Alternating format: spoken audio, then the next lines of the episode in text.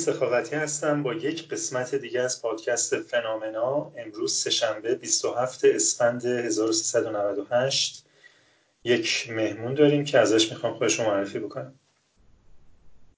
سلام خدمت شما و شنوندگان محترم. پادکست فنامنا سینا هم 33 سالمه یه 33 ساله معمولی.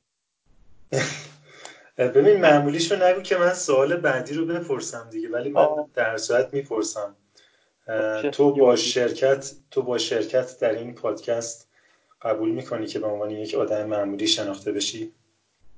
اگه ثابت کنیم که ربات نیستین چرا که نه حتما. من ثابت کنم ربات نیستم آره دیگه. خب شما یه سوال کردی منم یه سوال دیگه. ببین تو شرکت کننده این پادکستی بنابراین تو حق سوال کردن نداری. باش. من راضیم اوکی.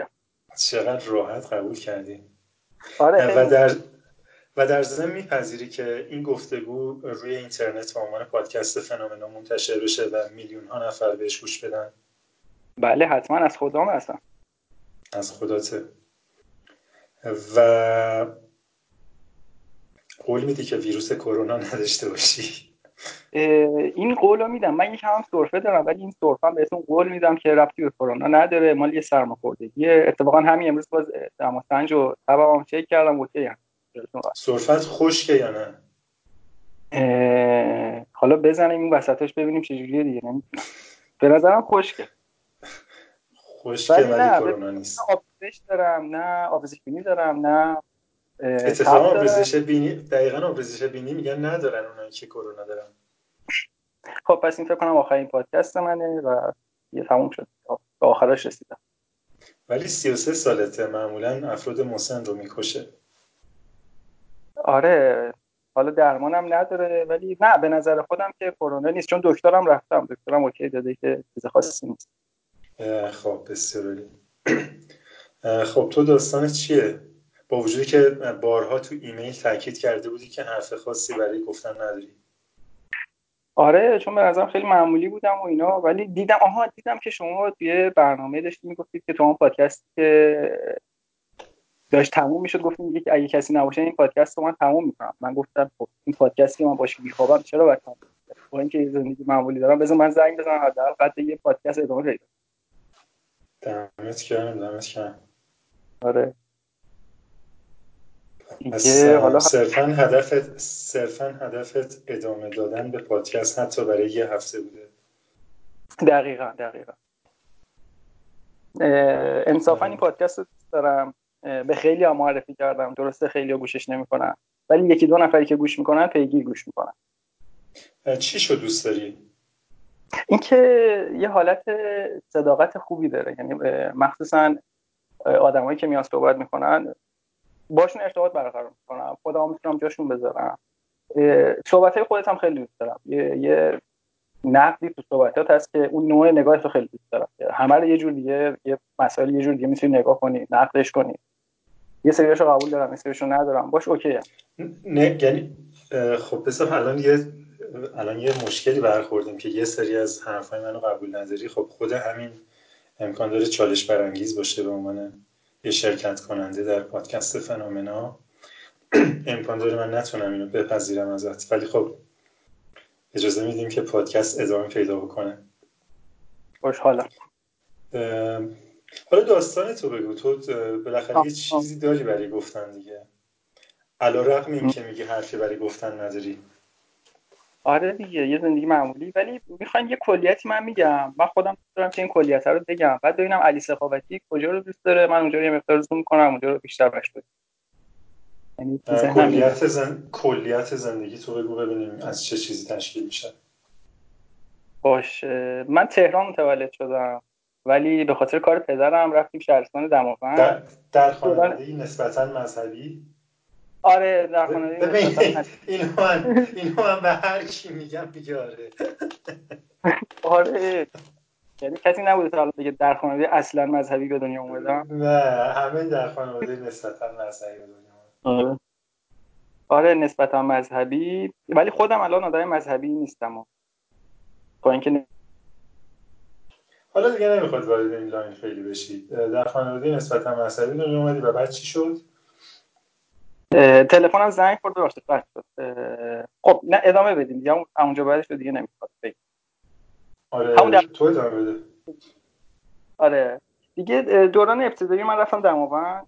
یه پنج سال ابتدایی اونجا بودم. درس هم خوب بخوام بگم چه جوری بودم یادمه که مادرم واسم تعریف کرد من خودم یادم نیست. تو روز اول مدرسه که رفتیم اومدی من ازت خواستم که خب مدرسه چی بهت یاد دادن؟ تو برگشتی گفتی که شما چیکار به کار من؟ من خودم می‌دونم. آره. اخلاقی داشتم. که دیگه تا آخر تحصیلاتم همینجوری شد. مادرم گفت من اصلا نفهمیدم تو چجوری درس خوندی. خب. بعدش آها راهنمایی رو اومدم تهران یعنی اومدی تهران. بعدش هم هنرستان رفتم به پیشنهاد یکی از اقوام. خیلی خوشحالم که رفتم هنرستان درس خوندم. و اینو خیلی دوست داشتم که تو هنرستان درس خوندم. یه بعد هنرستان هم کارمندی و بعدش هم کارشناسی. چون می‌دونی بچه های هنرستان پیوسته نیستن و پیوسته که دیگه بعد من دو روز رفتم هنرستان. می‌دونی من خب. من یه مثلا یه بوتی ساخته بودم تو ذهن خودم. وقتی که راهنمایی داشت تموم شد و مثلا می‌خواستم که آرزوم رو دنبال بکنم و برم سراغ کارهای حرفه‌ای و فنی و اینجور چیزا. و و رفتم هنرستان و توی دو روز اول به قدری افسرده و ناراحت شدم که با گریه تقریبا اومدم یه دبیرستانی که برادرم هم اونجا درس میخون و ثبت هم نمی کردن مثلا دبیرستان خوب قزوین بود و کلی از و التماس و گریه که تو رو خدا من ثبت نام کنی من از هنرستان بیام بیرون. خلاصه از هنرستان بعد از دو روز اومدم بیرون. هنرستان خوب خیلی خوبه. انصافا یه سری جو هنرستان خیلی میشه گفت واقعا خطرناک بود در بچه آره از, از همون هنر مثلا مثل زندان بود می‌دونی مثلا یه حالت قشنگ احساس خطر می‌کردی. آره. مثلا خلافکار اومده بودن چاقو به نشون می‌دادن. آره. من تو دانشگاه که رفتم با بقیه بچه‌ای که از هنرستان اومدن مثل یه فرقی داره هنرستانی که من رفتم انتخاب هنرستان خوب. این اصلا باید آزمون ورودی میده تا بتونی وارد بشی. آره. اینجوری هم بود که وقتی وارد هنرستان می‌شدی شما فقط استرس اینو داشتی که مدرسه اخراج نشی وگرنه دانشگاه رو مطمئن بودی قبول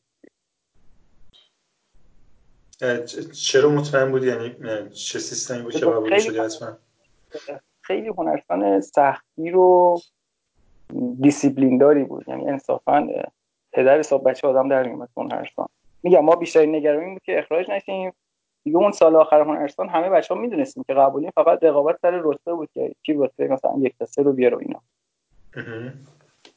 البته کنکور هنرستان می‌دونید که اونجوری کنکور سختی نیست برای همین خیلی خب حالا دیگه بعد هنرستان من چیکار کردم؟ آها کاردانی رو گرفتم. بعدش رفتم کارشناسی. کاردانی تهران بودم. بعد برای کارشناسی رشته هم اگه صلاح می‌دونی بگو. آره تاسیسات حرارتی و برودتی میشه. از زیر های مکانیک میشه. یعنی شما یه خونه رو بخواید گرم و سرد بکنید یا هر فضایی که توش آدم هست پای ما میاد وسط. بعد از کارشناسی من باید می‌رفتم سربازی. فکر کنم یه 7 ماهی وقت داشتم برای سربازی. تو اون مدت تصمیم گرفتم که برای ارشدم بخونم. ولی اون یکی دو ماه آخر من فهمیدم که اصلا نمی‌خوام ارشد بخونم و دنبال ادامه تحصیل نیستم. چه دلم خواست برم پول در یه وارد بازار. ولی ادامه دادم. یعنی ارشد رو گفتم که بخونم برای آزمونش ببینم چی میشه. که آزمونم دادم و سر جلسه هم تقلبم می‌کردم. با اینکه کلی خونده بودم ولی شروع تقلب کردن. سوالم که میدین ترتیبش فرق داره ولی خب تقلب می‌تونستیم بکنیم. ولی بازم قبول نشد یادمه که من یه سری سوالا رو به بغلیم رسوندم اونم به من رسون امیدوارم که من تونسته باشم بهش رسونده باشم یه جایی قبول شده باشه. من که قبول نشدم اون هرچی من. بعد آها این آزمونه که دادم دقیقا یه هفته بعدش یکی از دوستان زمان کاردنی که با اون کار می‌کردم یعنی اون یه مقدار تم مذهبی داشت و تو هم دانشگاه اون کارو می‌گرفت. من براش طراحی و نقشه کشی رو انجام دادم پول تقسیم می‌کردیم. یا آشنایی اینجوری با هم داشتیم. به من پیشنهاد داد که یه سمت سیستان بلوچستان یه منطقه اونجا هستش خیلی محرومه. هم ما بریم برای شناسایی برای کار اردو جهادی بچه دانشگاه رو می‌خواد این بنده هم رئیس بسیج دانشگاه بودم موقع. من نمی‌دونم من چیزی چون من آدم مذهبی هم نبودم. درست در خانواده مذهبی بزرگ شدم ولی خودم آدم مذهبی نبودم. و گفتش که تو با ما بیا سه نفر بودیم. هم به عنوان اینکه شناسایی کنی منطقه رو هم فیلم برداری کن. اینم نمی‌دونم باز چرا به من گفت تو مثلا کار با فیلم دوربین فیلم برداری هم بلد نبود یادم رفتیم تالار وحدت یکی از دوستاش دوربین قرض گرفت و داد به من گفت بلدی با این کار کنی؟ و من دوربین اصلا نمی‌تونم جلو عقبش کجا یه آموزش یه ساعته دادن که فقط تو این دکمه رو بزن رکورد. بیل بیلکش هم بچرخون زوم. در همین حد من شدم فیلم دیگه رفتیم سمت سیستم بلوچستان و یه منطقه خیلی پرتی بود و فکر کنم یه هفته اونجا بودیم. یه شناسایی اولیه بچه‌ها می‌خواستم بکنم. من واقعا نمی‌دونستم چجوری قضیه یعنی بیشتر باشون همراهی می‌کردم. یعنی شناسایی که میگی چی رو می‌خواستن شناسایی کنن؟ با چه هدفی می‌خواستن شناسایی آره مثلا می‌رفتن پیش فرماندار من دوربین دستم بود. اینا بعد فرماندار می‌گفتن که منطقه محرومه بعد مثلا گفتن فلان جا فلان جا فلان. یه نقشه هم جلو دستشون بود تا بچه‌ها یادن فقط زوم می‌کردن رو جایی که بنبست باشه این مسیر گذر نباشه. گفتن جاهایی که بنبسته اونجا مناطق خیلی محروم تری دیگه می‌رفتن منطقه با مردم صحبت می‌کردن ببینن کجا مناسبه که بچه ها رو بیارن اونجا مستقر کنن برای کار جهادی. کار جهادی یعنی چی؟ ببینید یه سری بچه دانشگاه رو من خودم هم همونجا با این قضیه آشنا شدم مثلا خودم آشنایی نداشتم. بچه دانشگاه رو تو تعطیلات بین دانشگاه یا مثلا تو تعطیلات نوروز یکی دو هفته می‌برن توی منطقه محروم که بچه ها یه کار عمرانی یه کار فرهنگی واسه اون مردم منطقه انجام بدن که یه مقدار مثلا وضعیت زندگی اون مردم رو بهتر بکنن من یه ماهیت اردو جهادی اینه. تو خودت شاهد یکی دو تا از این کارهای جهادی بودی اونجا؟ آره من این بعد از اینکه شناسایی بود فکر کنم دو هفته بعدش دیگه بچه رو بودیم. خودم هم باشون بودم. پای کار واسطادم باشون کار کردم. آره. چه مثلا مثال بزن چه کار کردیم ببین اینا یه منطقه رو که شناسایی کردن قرار شد برای اینا ما همون بسازیم. ببخشید بعدش یه مسیر سیلبند درست بکنیم و یه سری کتاب بود و اینا رو فکر آره کتاب بود و همینا رو بینشون پخش می‌کردن و یه سری آموزش هم می‌دادن آموزش قرآن و چیزا. یعنی همون نداشتن این بندگان خدا؟ آها آره. ببین یه چشم آب گرم داشتن. دورش دو تا دونه بلوک گذاشته بودن و همونجا دوش می‌گرفتن یعنی دوش که نه همونجا خودشون میشستن. یه وضع فجیعی بود. زن من زنها صبح بودن مردها بعد از ظهر بودن. چه, چه سالی بود؟ اینی که میگی چه سالی بوده؟ سال هشتاد و هشت. دقیقا هشتاد و هشت. بله. چه و... جمعیتی راجبه مثلا یه روستایی چقدی صحبت می‌کنیم؟ اون روستایی که ما رفتیم من فکر می‌کنم راحت سی چل خانوار بودن. ولی خیلی فاصله دار بودن اینجوری متمرکز نبود. این جایی هم که ما رفتیم خیلی جالب بود. باغ پرتقال هم داشت. یعنی من یه ذره اونجا رو تو... یه ذره اونجا رو توصیف کن چه جوری بود. آه. ببینید. یه آدماش که واقعا آدمای سخت و خاص و خیلی آدمای عجیب غریب بودن و واقعا من تازه فهمیدم فقر یعنی چی؟ یعنی این چیزی که آدم تو فیلم ها می‌بینه و چه می‌دونم تو مستندها هست اصلا یه چیز جداییه با اون چیزی که از نزدیک لمس می‌کنه. بچه ها بدون استثنا زردی داشتن یعنی همشون بیماری زردی رو داشتن کفش و دمپایی که اصلا یه چیز لاکچری بود کدومشون کفش و اینا نداشتن. همشون پا برهنه رو می‌رفتن و چیزایی که دیگه خیلی تو ذهنم مونده اینه که خیلی با صفا بودن. یعنی من یادم که ما می‌رفتیم هر چی دم دستشون بود می آوردن به ما تعارف می‌کردن. و چی داشتن؟ چی میخوردن؟ گوشتشون که فقط بز بود گوسفند اصلا نداشتن. و خورما خیلی داشتن. من این چیزا رو یادم فقط گوشت بز داشتن و خورما داشتن و و مرکبات این جایی که به خصوصی که ما رفتیم حالا اگه بخواین اسمش هم میگم. اونجایی به خصوص باغ میوه پرتقال و نارنگی و گلابی و سیب بود و خیلی برای خودم عجیب بود. سیستان بلوچستان میشه پرتقال هم خورد. اگه خودت راحتی که اسم و location ش رو بگی من کنجکاوم که بدونم. ببینید شهرستان دلگان بود دهستان هودیان اسم منطقه بود. ببین وقتی میگی سیستان بلوچستان مثلا من با توجه به اینکه زاهدان رفتم از اونجا می‌تونم locate کنم اگه مثلا با فاصله از زاهدان بگید. آره.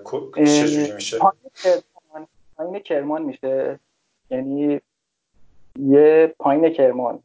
از زاهدان هم بیان پایین تر دیگه خط مرزی کرمان و زاهدان دیگه. خط مرزی کرمان و زاهدان. آره. دلگان سرچ بکنید دلگان رو پیدا می‌کنه ولی دلگان خودش یه شهرستانی که محل عبوره. اونجا وضعیتش خیلی بهتره. ولی این هودیانی که من می‌گفتم یعنی یه جاده بنبستی بود که دیگه شما به هودیان می‌رسیدین جای دیگه نداشون آخر خط بود دیگه نه؟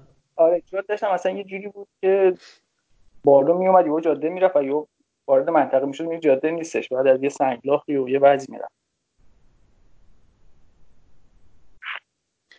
و یه عده اونجا گیر کرده بودن. و بومبستی از تاریخ. آره آره. دقیقا. و اگه بارون شدیدی میومد اینا شاید تا یک ماهیش دسترسی بهشون نبود.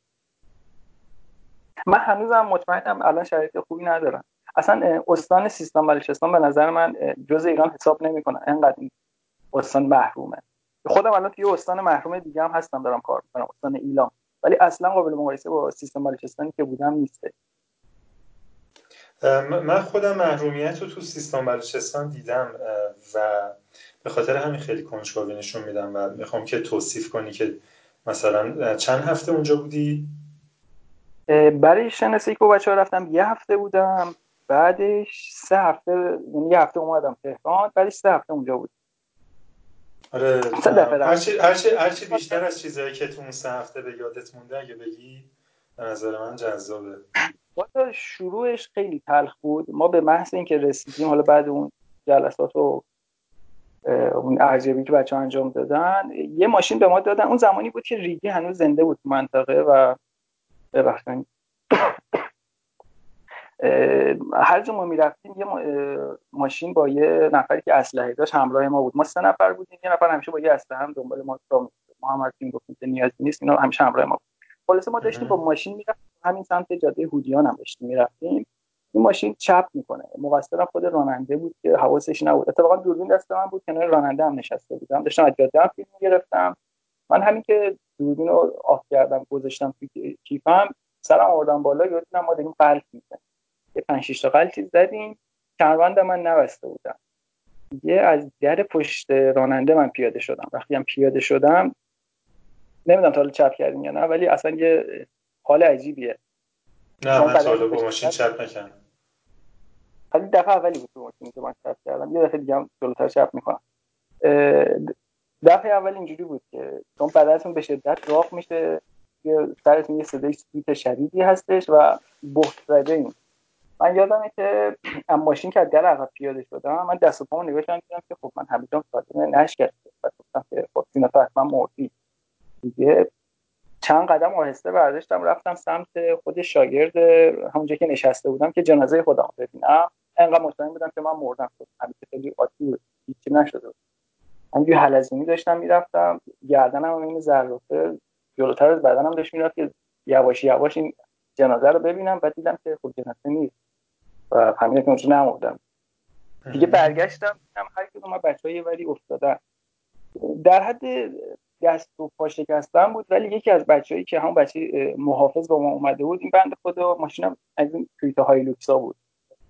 این عقب نشسته بود و این تفنگ یه مقدار آسیب زده بود به اعضای داخلیش من رفتم بالا آره. حالا زیاد تعریف نمی‌کنم ولی رفتم بالا سرش. یه چفیه خودش داشت اون چفیه رو گذاشتیم زخماش. یه همونجا چیز شد. بند خدا به رحمت خدا رفت. اسمش هم جمعه بود. بند خدا برای حافظت ما اومده بود و آره این خیلی خاطر تلخی خدا هم یادم میفته بچه همون محل بود؟ بچه بومی همون منطقه بود برای محافظت ما اومد و از سر یه اشتباه راننده این اتفاق افتاد. صبح این اتفاق افتاد و ما بعد از این بنده خدا رو گذاشتیم تو قبر. آخ آخ قبر سیستم آلچستانیان با قبر ما خیلی فرق داره. من اونجا اون قبر رو دیدم قبرشون جالبه. اینا می‌کنن میرن پایین ولوش دو متر و به صورت افقی یه, یه متر هم میرن سمت راست یا چپ. و جنازه رو اون زیر می‌ذارن و بعد روش خاک میریزن مثل ما سنگ لحد و اینا نیستش که بذارن بعد روش خاک بریزن اینم یعنی مثل... یعنی یه لوله میره پایین بعد یه, یه... یه تونل می‌خوره. دقیقا. یه تونل می‌خوره میره به آره. دیگه این اتفاق هم که افتاد بچه ها گفتن که آقا ما دیگه تا اینجا اومدیم اتفاق هم افتاده ما این کار باید حتما انجام بدیم. دیگه چون تو این منطقه هم افتاد بچه گفتن که تو همین منطقه این کار انجام بدیم واکنش واکنش مردم محل نسبت به این واقعه چی بود؟ مثلا برخوردشون با شما تغییری کرد؟ من دقیقا توقع داشتم که اینا از ما شاکی باشن که این اتفاق به خاطر حضور ما افتاد. یعنی اگه ما نبودیم این اتفاق نمیافتاد قطعا. ولی نه اصلا. آره. یعنی خود خانواده ما رفتیم پیش اون خانواده هم باشون صحبت کردیم اصلا هیچ برخورد بعدی ما نداشتن. یعنی حتی اون اون راننده اون راننده از تیم ما نبود از خود اون بچه های سپاه بود اگه اشتباه نکنم. خود اون راننده هم که تو مراسم ختمش اومد من هیچ کس ندیدم با این بنده خدا رفتار بعدی بکنه.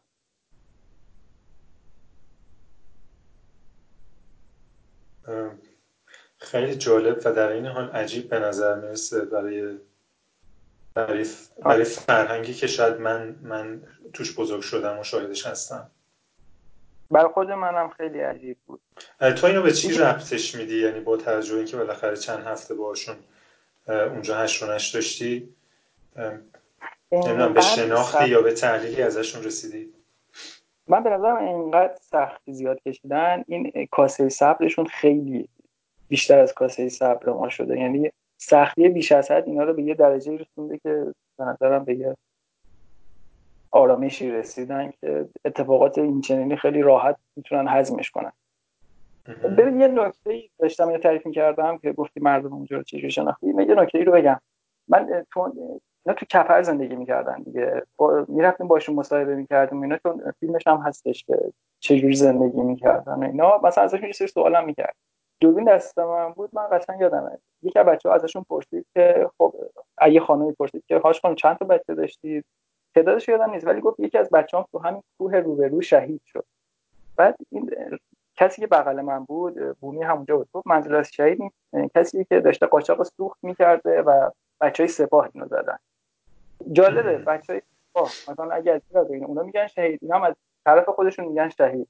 و من کاملا به اون کسی اشتاق می‌کرد با توجه به شرط منطقه که اونجا بودم کاملا بهش حق می‌دادم و اصلا چون کاری نبود انجام بدن. انقدر منطقه محروم بود این بعد یه جوری پول در و برای اون پول در آوردن نیاز بود که یه کاری بالاخره انجام بده. خب دولت هم که ساپورت نمی‌کرد منطقه رو خب نیاز بود این حتما خودش یه جوری پول در بیاد. یعنی دیدشون اینجوری بود که بچه من داره میره برای من یه پولی در بیاره تو راه کشته شد پس این شهیدم جالبه همین میگن شهید هم اینا هم به خودشون میگن شهید این دیدی بود که اونا نسبت بهشون پیدا کردن تو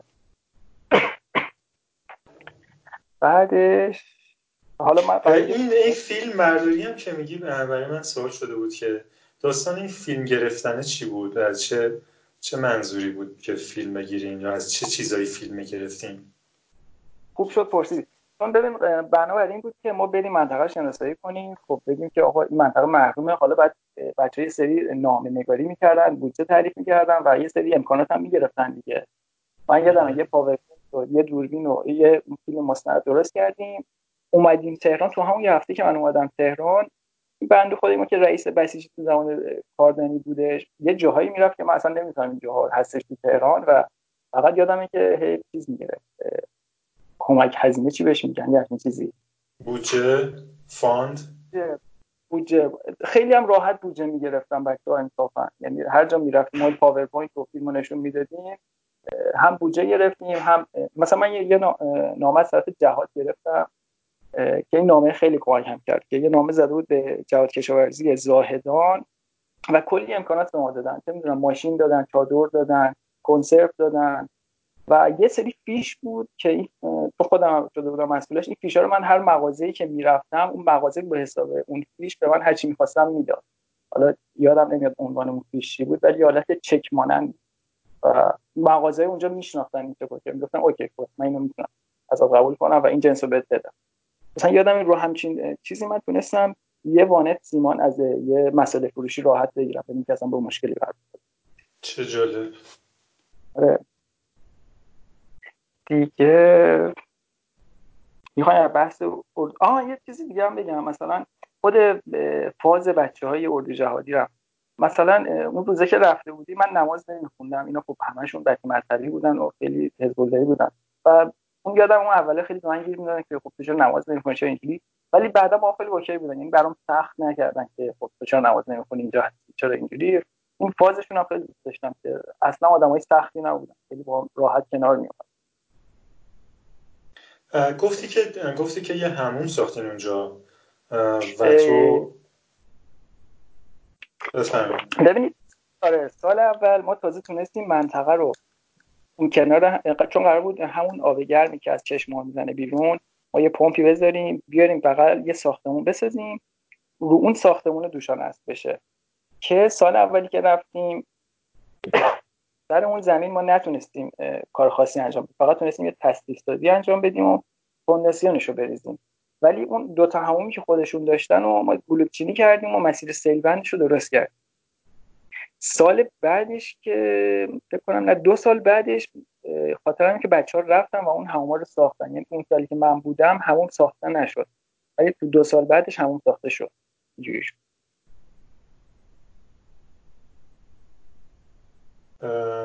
و تو در ساخت هموم عملا مشارکت نداشتی دیگه اونجا نبودی. نه نه. من فقط نقشه هاشو کشیدم و همون نقشه کشیش تقریبا میشه گفت خودم. بود ولی فونداسیونش هم فونداسیونش هم قبوله دیگه. صد درصد قبوله بجز بجز فونداسیونش چه کاری کردی اونجا که تو فیلم برداری می‌کردی نقشه میکشیدی دیگه چی کار می‌کردی اونجا؟ وقتی منطقه رو دیدم نقشه رو اومدم تهران کشیدم. دیگه اصل کارم چون من تو دور اول اومده بودم نسبت به بقیه بچه ها منطقه بهتر میشناختم. برای چه می‌دونم برای گرفتن سیمان یا برای گرفتن ساندیز یا برای گرفتن قرص و دارو. ما دو تا دکتر هم با خودمون برده بودیم دو تا دکتر داوطلب. اون دو تا دکتر خیلی بهتر انصافا. یعنی تو اون دو هفته که تو منطقه بودیم تقریبا تونستن همه آدم اونجا رو ویزیت بکنن و حالا متناسب با کاری که باید انجام می‌دادن یا بفرستن جایی اعزامشون می‌کردن. چون آمبولانس هم داشتیم. دیگه ببین یعنی چیزایی که تو تعریف می‌کنی من مثلا اسم می‌کنم 1337 بوده. یعنی اینقدر سورئال به نظر می‌رسه که در 1388 شما جایی رفتین که دو تا پزشک داوطلب نیاز بوده آدما رو ویزیت بکنن. نیاز بوده که یه هموم ساخته بشه و نیاز بوده که چه می‌دونم از گرسنگی آدما فیلم برداری بشه که بعدا به توسطش یه فاندی گرفته بشه واسه یک بهبودی. این یه همچین تجربه یه همچین تجربه سورئالی چطور می‌تونی بگی روی تو تاثیر گذاشته برای سینایی که امروز هستی؟ فکر می‌کنم یه مقدار اصلا دیدم به زندگی این شد که اینقدر سخت نگیر یه ذره راحت بگیر و چه می‌دونم اینقدر دویدن نداشته باشم تو زندگی که بخوام حتما به یه چیزی بخوام برسم. فکر می‌کنم مقدار شل کردم شل کردنه برام این دکتره که گفتین صفش خیلی طولانی می‌شد. یعنی من یادمه که صف میبستن صبح صف می‌شد تا بعد از ظهر. چون دو دکترم بیشتر نبودم بنده خدا. و مشکلات عجیب غریبی هم همشون داشتم الان که آره الان که دارین تعریف می‌کنین تازه داری یه چیزایی یادم چون خودم زیاد تو گذشته نمیرم ولی الان که یه چیزایی رو گفتین آره یادم که واقعا مشکلات عجیب غریبی بود. آها یه مشکلی هم دیگه یادم الان اومد که اونجا اغرب به شدت زیاد داره. منطقه مخصوصا. حالا نمی‌دونم چرا. اغرب طلایی رنگ هم بود. اگه اشتباه نکنم بهش می‌گفتن اغرب الماسی. یکی از بچه‌های خودمون اونجا اغرب زد. حالا خود بومیان حواسشون بود. می‌دیدن اغرب و اینا. ولی بچه‌های ما چون چششون عادت نداشت متأسفانه یکی از بچه‌های ما رو اونجا اغرب زد. و این بنده خدا ما تا برسونیمش به دکتر یه حالت بیهوشی اینا داشت از دست می‌رفت. این بنده خدا هم شانس آورد. دست نرفت برگشت. یعنی همچین مشکلات عجیب غریبی هم بودش. ولی بچه ها با پای برهنه لای همون سنگا راه می‌رفتن. عقب هم بود بس خودش دیگه. زندگی زندگی رو لبه است اونجا دقیقا دقیقا. بعد مثلا هر قدمی که برمیداری یه طرفت یه پرتگاهه و یه طرفم به زمین خوش نمی‌دونم تو کپر حالا رفتین آره. آره یعنی همشون توی کپر بودن و یه بارون میومد اینا زندگی دیگه نبود دیگه. زندگی قشنگ روی آب سوار شد. تو مثلا یک روز تیپیکال اینها رو از یه خانواده که مثلا دو سه تا بچه داره از صبح تا شب مانیتور کردی ببینی اینا صبح چجوری صبح می‌خورن اگر بخورن یا نهار؟ آره از دو سه تا بچه بیشتر دارن و اکثرا هم از یک زن بیشتر داشتن. یعنی یه چیز خیلی عادی بود که دو تا زن داشته باشن. بعد صبح هایی که با بیدار شدن یه پنیر محلی بود که باز همون از همون شیر بز و اینا می‌گرفتن. گوشت بز میخوردن با برنج یعنی غذاشون فقط همین بود با سیب زمینی. گوشت بز سیب زمینی برنج هم برنج خیلی کم بود. انصافا برنج کم بود ولی گوشت بز خیلی میخوردن. بز اونجا زیاد داشتن. و اصلا بز یه این بزا چی میخوردن؟ بزا کجا کجا میچریدن؟ انصافا چی میخوردن؟ الان برای خودم سوال چون یه برهوتی بود فقط توی درده ای سرسر اون درده هیچ علفی نبود. برای خودم الان سوال شد این بزا چی می‌خورد. بعد گوشت بز هم تو, تو گله های بزرگ بز دیدی؟ یعنی چند تا بز دیدی اونجا؟ این هیچ وقت ولی خیلی بز زیاد بود. انقدری که یه چیز عادی تو خونهشون یا تو همون کپر بز می‌رفت و میومد. اصلا یعنی ما میگیم پت داره مثلا طرف پتشون بز بود. و بز اصلا می‌رفت بعد اینا برق داشتن فری... فریزر داشتن این گوشت بز کجا نگه می‌داشتن؟ برق که یکی دو تا خونه برق داشت که مثلا یه تلویزیون از این تلویزیون زمان قدیم اونا داشتن ولی اصلا نه برق اینا نبود. اونا ژنراتور یعنی داشتن؟ ژنراتور نفتی داشتن؟ من تو کپره که می‌رفتم هیچ چیز برقی ازشون نمی‌دیدم. نه اون یکی دوتا خونه که میگه برق داشتن برقشون از کجا میومد تیر برق بود آره. تیر برق بود. ببینید منطقه که میگم خیلی گفتم اونها فاصله دار از هم بود. اونجایی که وسط روستا می‌شد که خونه ها یکی دوتا بودش تا اونجا تیر برق اومده بود. ولی دیگه از اونجا به بعد انشاب نده بودن چون خودشون می‌گفتن اونجا که بارون میشه سیل زیاد میاد مثل که این مسیر زیاد شسته میشه میره و این تیر برق و این چیزها زیاد کنده میشه. ببین من فکر نکنم ما بتونیم تیم پادکست از اینجا بیایم بیرون به خاطر کنجکاوی من. هر زمانی که حس می‌کنی باید بیایم بیرون بریم بیرون.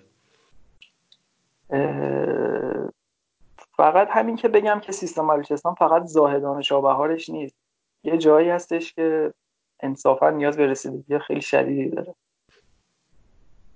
یه چیزی داشتی در مورد گوشت بز می‌گفتی من حرفتو قطع کردم. نه گوشت بز خوردین شما؟ من خوردم آره. فوق العاده خوشمزه است. خوشمزه ولی به شدت اصلا جویده نمیشه. یعنی انگار شما دارین داستی کنید یعنی حالتیه. بی خیال بستگی داره چجوری بپزی. اما پس من اونجا برام اینجوری میپختن اصلا خیلی برام عجیب غریب بود. آره من نرم ترین گوشتی که خوردم گوشت بز بوده. من خیلی برام سخت بود اصلا. بز خوردم البته نمی‌دونم شاید اون موقع از گلون پایین نمی‌رفت.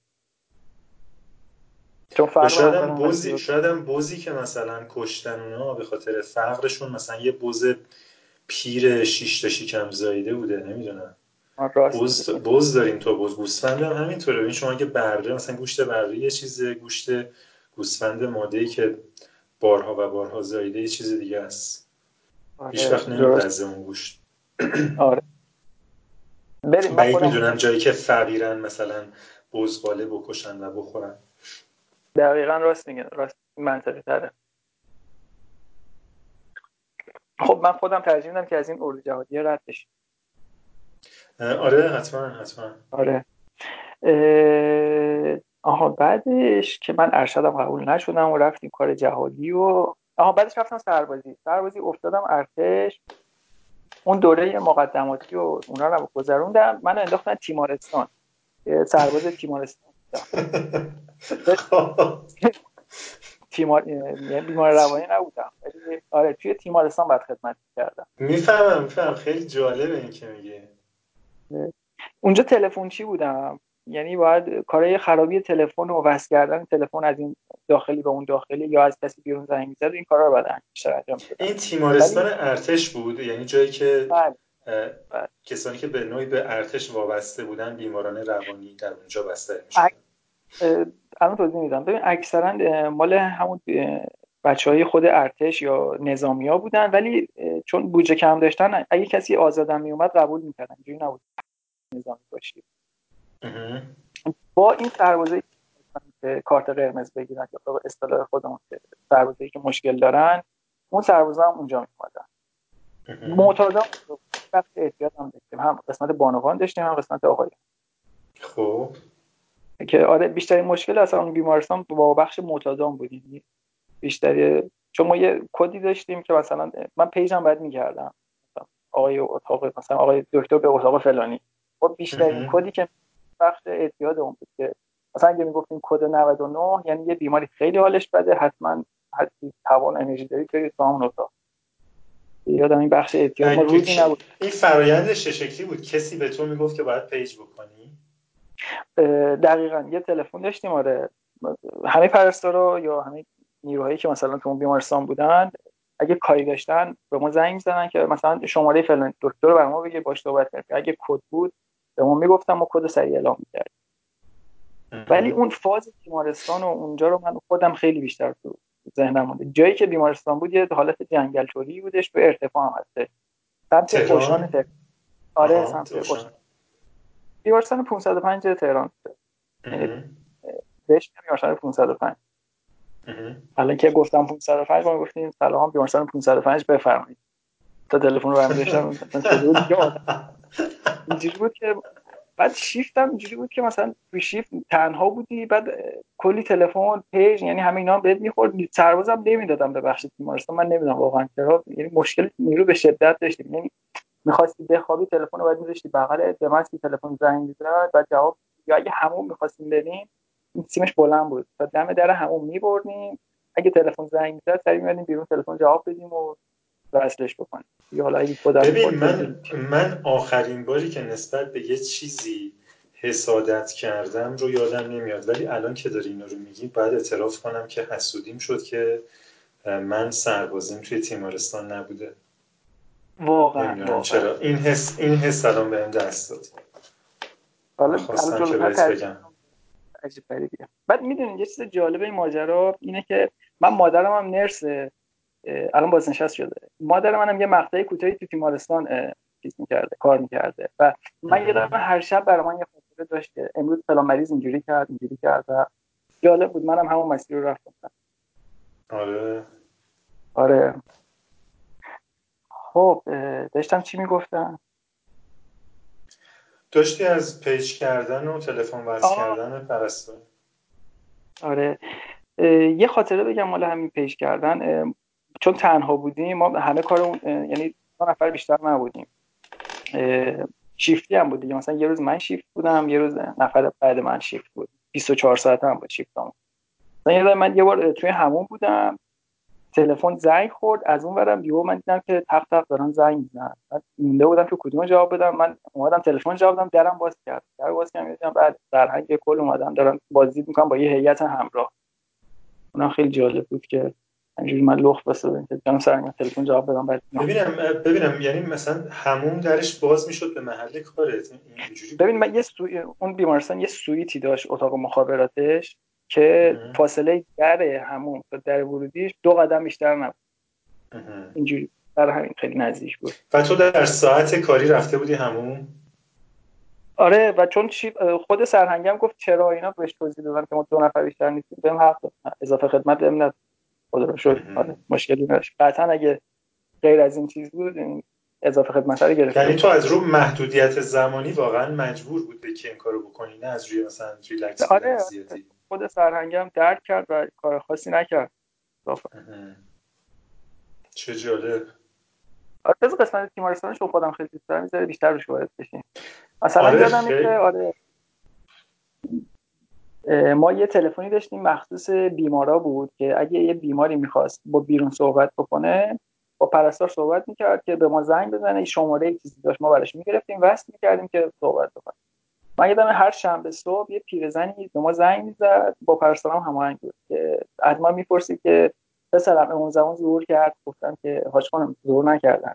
گفتش که خب من همسرشم اگه زور کرد دارم گفتم بهش گفتم باش یه عادت کرده بودم. هر شنبه صبح اون زنگ زد می‌گفت زور کرد. گفتم نه. من. این دیگه خاطرات شیرین از اون زنه یکی دیگه هم خیلی تو ذهنم مونده. این بنده خدا هیچ کاری نمی‌کرد. این میگم ویوش جنگل بود. بالای تهران هم بود. یعنی آدمای اونجا ویو خوبی می‌دیدن. حالشون هم خیلی دوست داشتن. یعنی واقعا بیازارن آدم تو تیمارستان که میره تازه می‌فهمه که بابا ما هیچ فرق اون آدمایی که اون تو هستن نداریم. فقط توی چیزی اونا خیلی بیشتر رفتن جلو. تازه می‌فهمه که تیمارستان واقعی اون بیرون اونجاست. واقعا همینه. واقعا. یعنی همین دو همین چیزی می‌تونم بگم همین چیزی که خودتون گفتین واقعا. واقعا. خیلی باشون همزاد پندری می‌کردم. اصلا دیدم تو اینا, رو از, تو اینا رو از نزدیک می‌دیدی؟ یعنی وارد جایی می‌شدی که اینا رو ببینی؟ ببین قدغن بود ما با بیمار حرف بزنیم ولی چون تلفن ها خراب می‌شد ما نیاز می‌شد که تو بخش بریم. خب من می‌دیدم دیگه مثلا نوعشون و نوع رفتار باشون حرف زدن خودشون با خودشون اینا رو مجبور بودم مثلا باید برم داخل بخش باشون رو در رو می‌شدم. خودشون هم میومدن با اون حرف می‌زدن. اونجوری سفت و سخت نبود که حالا باشون ارتباط برقرار کنیم چجوری بود؟ مثلا مثل این فیلم های هالیوودی که یه نفر داد می‌زنه و دستشو گرفتن آمپول می‌زنن بهش می‌کشن میبرنش بود یا نه؟ مثلا این, این چیزا نیست واقعیت یه چیز دیگه است. اونجوری به اون شدت نیست ولی من آره این صحنه ای که یه نفر جیغ بزن و مثلا سرصدا بکنه می‌دیدم ولی خیلی به ندرت شما فرض کنید یه مش آدم بسیار آروم نشستن یه جایی و میگم از دور شما نگاه کنید فکر می‌کنن که فکر می‌کنید که خیلی آدمای معمولی و اصلا چیز خاصی هم حتی باشون صحبت هم می‌کنید متوجه چیز خاصی نمیشین. بعضیاشونن که یه ذره درد سری زود می‌کنن وگرنه نه اصلا مشکل خاصی البته من حدس می‌زنم یه مقدار از اون آرامش بیش از اندازش هم به داروهایی میخ... برمیگرده که بهشون میدن به اجبار آره. روز آره آره درست میگم آره. هم کاملا درسته تو اون صحنه ها هم می‌دیدی که مثلا باید برن قرصشون رو بگیرن و بخورن جلوی یه نفر و اون شاهد باشه آره. که قرص و قرص میدن آره آره حتما این روی این قضیه خیلی حساسان بودم پرستاره که حتما آره. من ببینم. آره آره. یه اتاق شوکی داشتن. من این اتاق هیچ وقت نداشتم خودم. برم شوک برق. نمی‌دونم چیکارم می‌کردن. بعضی مریضا هم اونجا میبردن. من هیچ وقت نشد برم. خودم هم دوست نداشتم که چیزا رو بخوام دنبالش ببینی آره. یه سرهنگی بود که اونجا بستریش کرده بودن. خیلی آدم خوش چهره و خوش سیمایی هم بود. این بنده خدا همیشه یه نوار پلاستیک یه پلاستیک می‌گرفت دستش توش پر نوارم بود. یعنی قشنگ سنگین بود. رو به یه افق قشنگی وا میستاد و ساعت ها هم وا میستاد یعنی حالت اینکه انگار این نوارا رو داره گوش می‌کنه و دستش گرفته نوار کاست تو پلاستیک پر نوار کاست بود. آره نه نوار کاست از همین قدیمی ها و این بنده خدا خیلی تو ذهن مونده از اون بیمارستان. نمی‌دونم هم چرا یعنی یکی از صحنه که زیاد تو ذهنم میاد. ببین اصلا انگار که من یه فیلم سینمایی دیدم تو این صحنه رو توصیف کردی و من کاملا ارتباط برقرار کردم. الان یه آره، آره. یه یه آدم میان سال بود؟ موهاش سفید شده بود. دیگه میان سال رو به بالا دیگه فکر کنم 50 ای داشت راحت. آره. آره، خیلی دارم می‌خواد یعنی ازش می‌گفتم که آره چه آهنگی داری تو ذهنت؟ نمی‌دونم همین تنادت بهترین سواله. این بهترین آره. سوالی بوده که می‌تونستی بپرسی. آره. حسرتش به دلم مونده این این صحنه دیگه منو ترک نمی‌کنه. یعنی یه پلاستیکی که توش نوار کاسته و من دستم گرفتم و بهشون گوش میدم. آره. خیلی جالبه. این زاویه هم که من می‌دیدم پر دار و درخت و اون جایی هم که ما بودیم توتی است این توتی سبز هم زیاد داشت پرنده توتی. با سرش هم پرواز می‌کرد و اینا هم تجسم یه جنگلی واسطه و توتی هم داره بالا سرش پرواز.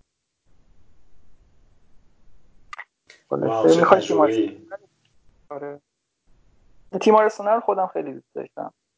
تا آخر خدمتت هم اونجا بودی؟ بله بله. چقدر جالب.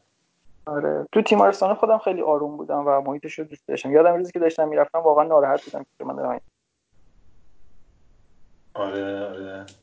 آره. شیفتی هم بود خوب بود دیگه. مثلا 24 ساعت بودی 24 ساعت نبود. اینش خیلی خوب بود.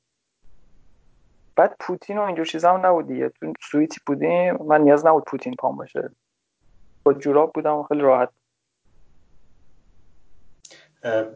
بعد شبا همونجا میموندی؟ گفتی یه, یه شیفت آره. یه درمیون داشتیم با این نفر؟ آره آره شبا میموندم. غذا اینا هم برامون می آوردن یه محل خدمت رو ترک نکن و یعنی اونجا میموندی تا بعد خب. مثلا یه شب در میون می‌رفتی خونه یا میموندی تا مرخصی بگیری؟ ببینید اون روزه اول می‌رفتم خونه ولی بعدش دیگه من یه کاری پیدا کردم که پاره وقت بود. مثلا تو شیفت بعدیم که صبح می‌شد صبحش می‌رفتم تو چون لباس بیرون باورده بودم یعنی با لباس پادگان می‌تونستم نباشم. وقتی از بیمارستان دارم میرم بیرون. یه هیچی دیگه با لباس می‌رفتم سر کار. دیگه مثلا فقط برای خوابیدن اگه نیاز می‌شد می‌رفتم خونه میخوابیدم. آره.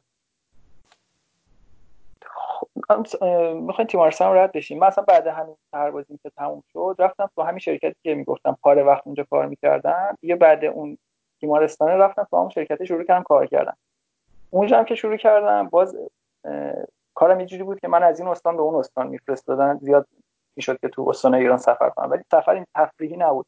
یعنی باز من خدمات پس از فروش دستگاه یه قطعی بود که باز تو بیمارستان ها فقط نصب می‌شد. از این بیمارستان اون استان می‌رفتم تو اون بیمارستان اون استان. یعنی می‌شد که چه می‌دونم نهار رو میخوردم شامو می‌رفتم خراسان میخوردم مشهد میخوردم اینجوری تو استانا میچرخیدم. آره اونجا اونجا یه, یه تصمیت هایی میپاره کردم و از اون شرکت اومدم بیرون چون انصافا خیلی کار سختی بود. این پولی هم که می‌دادن اصلا نمیارزید. ولی خب تجربه خوبی بود. چه تصمیت هایی میپاره کردی؟ یعنی چی تصمیت هایی میپاره کردی؟ ببین اولش خیلی خوب بود. من هی سفر می‌رفتم چرخیدم واسه خودم ولی کار واقعا سختی بود. یعنی نسبت به پول که بهم می‌دادن با کاری که ازم انتظار داشتن خیلی سخت بود. مثلا یادم یه دستگاهی تو تونه کابو ما داشتیم منو فرستادن یعنی سوار ماشین شدم. رفتم با هم تاکسی دردا رسیدم پای دستگاه دستگاه رو اون کاری که باید انجام دادم انجام دادم. برگشتم. به محض اینکه برگشتم یعنی تو ترمینال که بودم زنگ زنگ که دستگاه یه ارور دیگه داده. باز چمدون رو بستم. یعنی سوار همون تاکسی شدم. باز رفتم دستگاه رو درست کردم. اومدم برگردم. چه می‌دونم جاده خورد به یه بارون شدیدی که یه بخشی از کوریزش کرده بود و اصلا یه ترافیکی و موندنی و خلاصه سخت بود. آره از اون شرکت هیچ بیمه هیچ چیزی هم نداشت برام. دیدم که هر جور حساب کردم دیدم که خب برم یه شرکت کردم. یه بیمه برام استعمار کرده بودن رسما آره آره. خب من تازه سربازیم تمام شده بود. هیچ سابقه خاصی هم نداشتم در حد اون نقشه کشی ها و کارهای طراحی خیلی ساده. بالاخره بود دیگه. استعمارم بود دیگه. زیاد سخت نمی گرفتم وارد شرکت دیگه شدم. این شرکت هم خوبه. تو این شرکت من کوه هم می‌رفتم. تو همین اصلا زمان کاردنی من با بچه های کوهنوردی آشنا شده بودم با هم کوه می‌رفتم تو این شرکتی که وارد شدم یه کارم پشت کامپیوتری بود طراحی و محاسبه بود بیشتر. کلا پشت کامپیوتر بودم نیاز جای خاص رفتن نداشت با تیم کوهنوردی اونجا آره لینک شدیم و دیگه خیلی برنامه حرفه‌ای شد و خوب می‌رفتیم کو اینا. البته من کوهنورد خیلی آماتوری هستم مثلا کوهنورد حرفه‌ای نیستم. مدیر عامل اونجا دید که ما اینقدر داریم خوب خوب میریم گفت آقا من ساپورتتون می‌کنم شما بریم کل دهانوند رو با اسم شرکت فتح کنین و بیاین خدا خودتون چرا که نه. هیچ دیگه شرکت یه ماشین خوب به ما داد و کلی تجهیزات و اینا ما رفتیم قله دماوند رو زدیم و برگشتیم. بعد از این سود یعنی دو ساعت بعد سود اون ماشینی که شرکت به داد و چپش کرد. اینم شب دوم.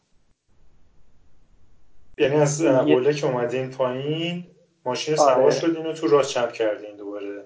تو راه چپ کردیم. این دفعه من خیلی شانس آوردم. چون یه جایی بود که سمت چپش یه دره خیلی عمیقی بود سمت راستش. دامنه خوب بود که ما تو این دامنه کوه چپ کردیم شانس آورد اون دیگه اگه میافتادم سمت چپ دیگه نیازی نبود برم جنازه خودم چک کنم. یه واقعا ولی اون تصادف اولیه اگه مردن انقدر راحت باشه به نظرم خیلی چیز باحالی بودش. اون چیزی که من تجربه کردم خیلی چیز راحتی بود. اگه اونجوری باشه خیلی ریلکس میدیم خیلی راحت بود. تو این تاید فکر کنم مختلف داره. حالا اون چیزی که من تجربه کردم که من فکر کردم چون مردن دیگه حالا نمی‌دونم. با احتساب اینکه فکر می‌کردم مردم خیلی برام داشت قضیه راحت جلو می‌رفت.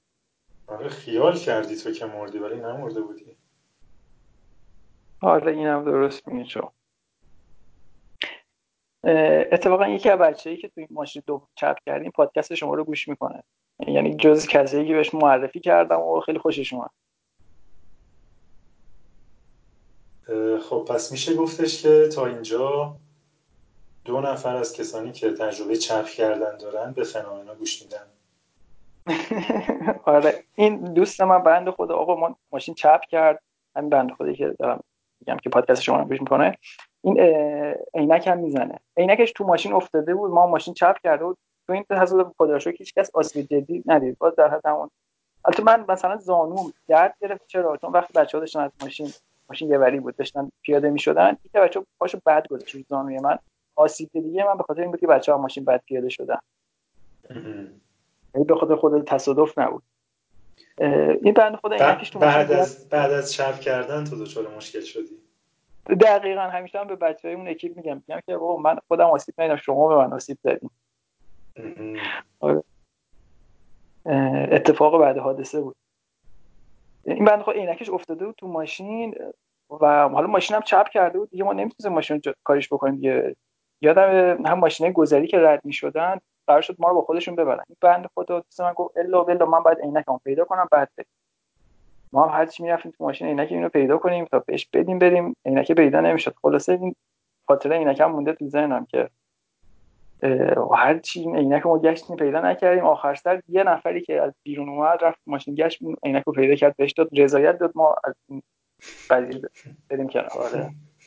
یعنی ولم گفتیم بابا حالا بریم. ما بعدا عینک دیگه گفتم. من تا عینک پیدا نشه نمیام عینک طبی بود یا عینک افتایی بود؟ عینک طبی بود. نه طبی بود. آره. اینم اصرارش داشته بنده خدا بهش.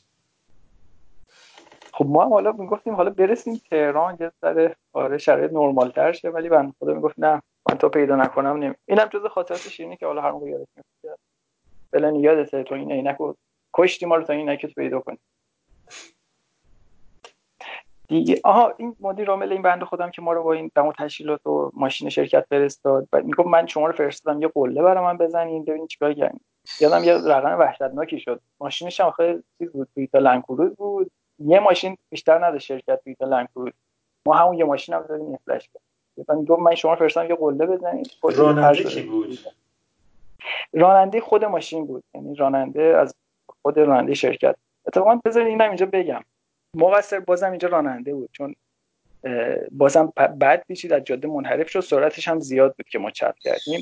ولی با بچه متحد شدیم که آقا بگیم که بنده خدا مقصر نبود ما اصلا خواب بودیم من یادمه که ما رو یه دونه دونه صدا می‌کردن که آقا حادثه رو برامون توضیح بدید با همون شرکت.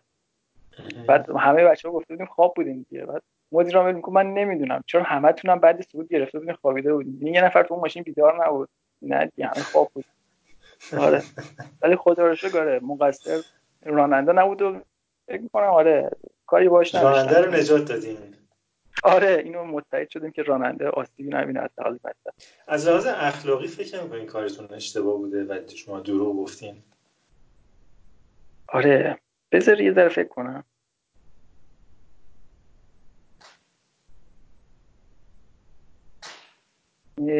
خب.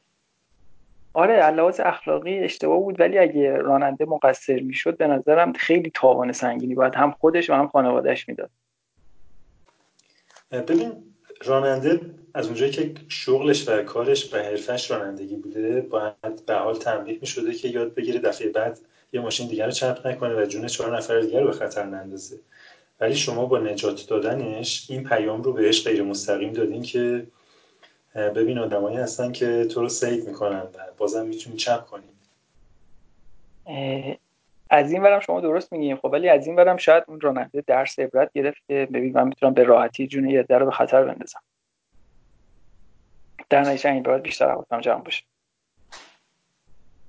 این از اون چیزاست که من ترجیح میدم بار گناهش به دوشم باشه تا نباشه. اشکال نداره. یعنی دروغی بوده که آگاهانه گفتی و از گفتنش پشیمون نیستی. نه هنوزم پشیمون نیستم. چون می‌دونم تاوان سنگینی داشت اون قضیه اگه به به اسم ایشون تموم شد مثلا اخراج می‌شد یا از حقوقش کم می‌کرد تا آخر عمرش؟ تا آخر عمرش بعد حقوق می‌داد دیگه با توجه ماشین که خودل بالا. گرون بود آره. آره. این خب نشون میده نشون میده تو اخلاقیات فلکسیبلی داری؟ خیلی خودم اصلا خیلی منعطفم. یه جورایی چارچوب خاصی میشه گفت ندارم حتما من باید تو این چارچوب قدم بردارم نه اصلا اینجوری نیست. چارچوبم خیلی چارچوبم یه جوری بی چارچوبیه ولی اونجوری هم بی چارچوب نیست. ولی یه چیزی شناوره.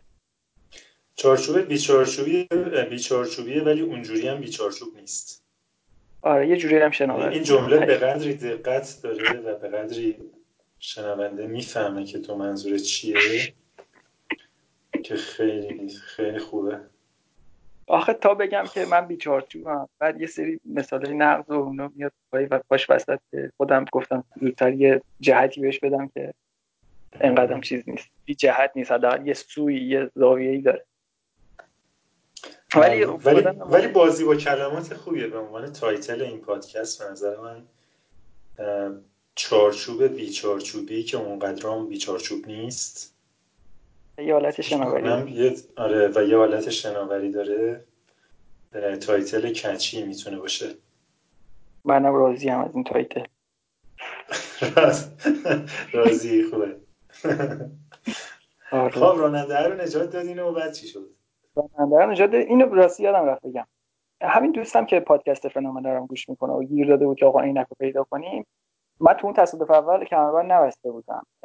یه کوفتگی شدیدی هم الان به وجود اومده بود. تو این تصادف دوم ما تا نشستیم تو ماشین رفیقم گیر داد که آقا همه باید کمربند ببندن خیلی هم عجیب بود. یعنی ما سه تا که عقب بودیم گفت تا نبندید من نمی‌ذارم راه بیفته. این بنده خدایی که برتر. یعنی اونم یه جوری جون ما رو نجات داد که باعث شد کمربند رو ببندیم. همین بنده خدایی که عینکش گم شده بود. آره همین بنده خدایی که عینکش گم شده بود. و پادکست فنومنا گوش میده. و جا داره حسن ازت تشکر کنم بابت اینکه به ما گیر دادی که کمربند ببندی. حسن حسن منم به نوبه خودم ازت تشکر کنم. اسمش آره. حسنه؟ حسن. حسن ازش که اینکش گم شده بود. حسن که اینکش گم شده بود و پادکست فنومنا رو گوش میده. آره، ازش می‌خوام که این برنامه فرصت بکنه حتما بعد این برنامه. حسن آره. حسن بیا حتما تو پادکست لطفا. آره. ببین برای خب. اولین بار ما برای اولین بار توی این پادکست ما داریم کسانی رو که توی پادکست حاضر نیستن به یک شکل صمیمانه و دوستانه مخاطب قرار میدیم که من فکر کنم به خاطر تاثیرات ویروس کرونا و موندن در خانه بیش از بیش از دو هفته است دقیقا چهارشنبه دارین آره تو کوچه می‌زنن دوستان آره. آره. پس شما الان قزوین نیستی قزوین من سالهاست نیستم. آها. خب. آره من من بین تهران و جایی در گیلان در حرکتم دیگه. بعضی وقتا اینجا متا من تهران بودم که این ویروس شایع شد و می‌خواستم و زمانی که می‌خواستم برگردم گیلان خونه خودم این هی چیز شد هی یعنی یکی می‌گفت بهتره نری به خودم مردد بودم اگه برم اونجا. بعد هنوز اون موقع خیلی جدی نبود.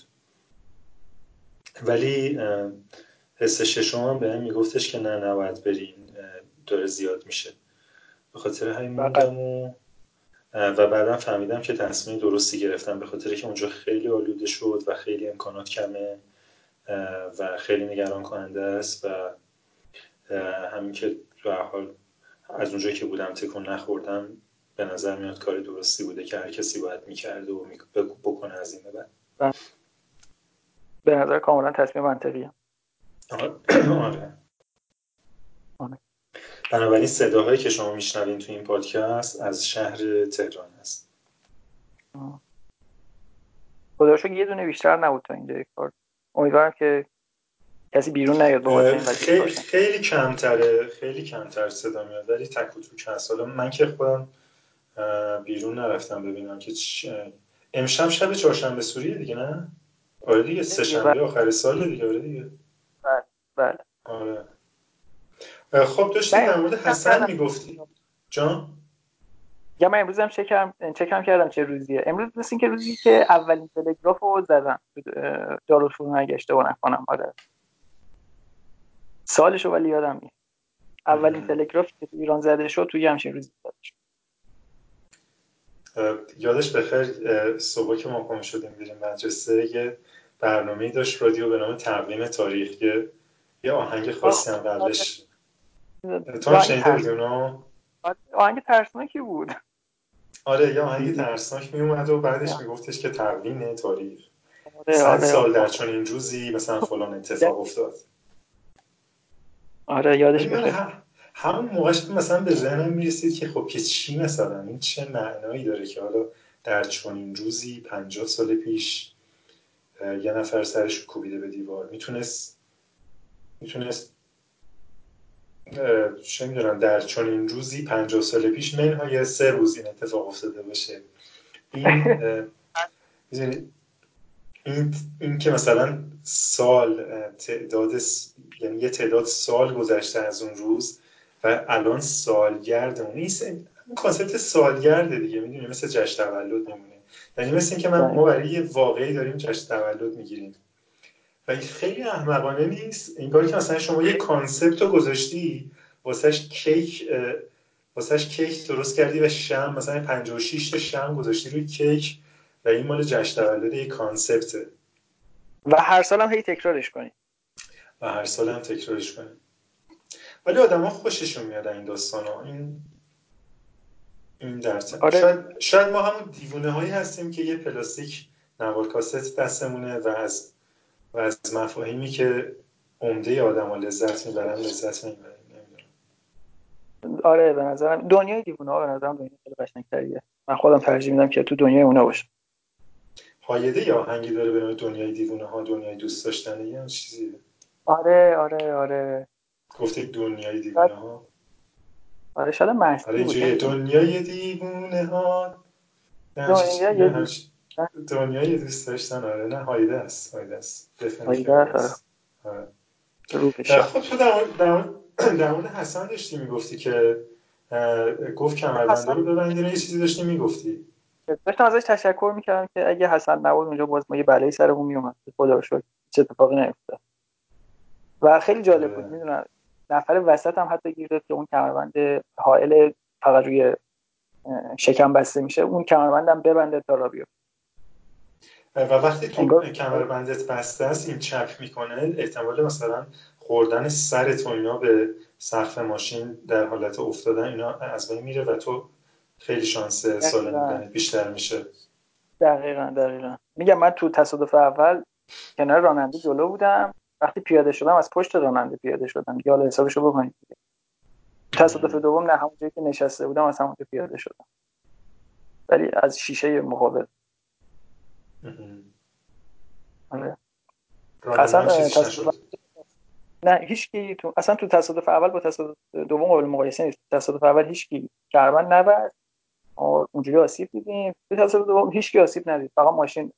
تازه ماشین هم ماشین خوبی بود. یعنی چیز خاصی به نظر من نشد. ولی نمی‌دونم چرا هزینه رفت بالا.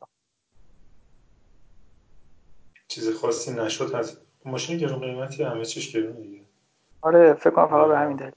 و اگر شما شاید هم مدیر شاید هم مدیر عاملی تو این ذره جو داده. می‌خواسته یا نه واقعا شما می‌دونستین هزینه‌اش زیاد شده. انصافا. من میگم چیزی نشد ولی ماشین زیرش رفت روی سنگی و بعد به بغل چپ شد. اصلا سنگ کشیده می‌شد و میچرخید واسه خودش نابود شد ماشین. ولی اسکلت سالم بود. ماشین نابود شد اسکلتش سالم بود و تو میگی چیز خاصی نشد. یعنی اینکه مثلا چه می‌دونم کاپوت جمع بشه تو تو اون چارچوب بی چارچوبی تو توی ارزیابی خسارت ماشین هم وارد کردی به نظر من. زیادی انعطاف به خرج میدی. توی استفاده از کلمات در بیان آسیب دیدگی ماشین. آره دیگه اینم. آها درست میگن شاید اینم هست. خب دیگه دیگه بگو. خب این که دیگه بعد این از اومدم برگشتیم. من باز شرکت عوض کردم. البته یه سال دیگه تو اون شرکت بودم. تو این شرکت سه سال بودم. بعد دیگه اومدم تو این شرکتی که الان هستم. تو اینجا هم که اومدم شرکت به صورت پروژه‌ای یا بهش میگن نیروهای اقماری من فرستاد توی استان ایلام. یه منطقه مرزی است بین ایران و عراق.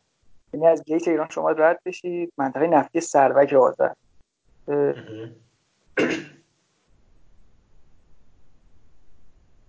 الو؟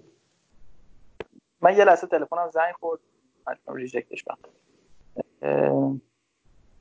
تو این نیروهای شرکتی یا پروژه یا اقماری اینجوری که شما 22 روز یا 23 روز تو محل کاری 7 روز یا 8 روز rest تون حساب میشه. یا حالت 15 15 هم هست. 15 روز کار 15 روز استراحت. الان فعلا اینجوری داخل یه کانکسی وسط یه بیابونی که با نزدیکترین شهر یه اولوش 40 دقیقه فاصله داره دارم کار می‌کنم. نه تو عراق هم نه تو ایران هم کنار این خط مرزی هم این, این تایتل بهتریه. این تایتل بهتریه. بین دو مرز. آره. و می‌دونی اولین چیزی که اینجا اومد چی برام جالب بود؟ چی؟ دیدم که بازم اینجا از این ماشین های شاسی بلند هستش و گفتم که سینا اینجا همون جایی که باید بازی بازی چپ بکن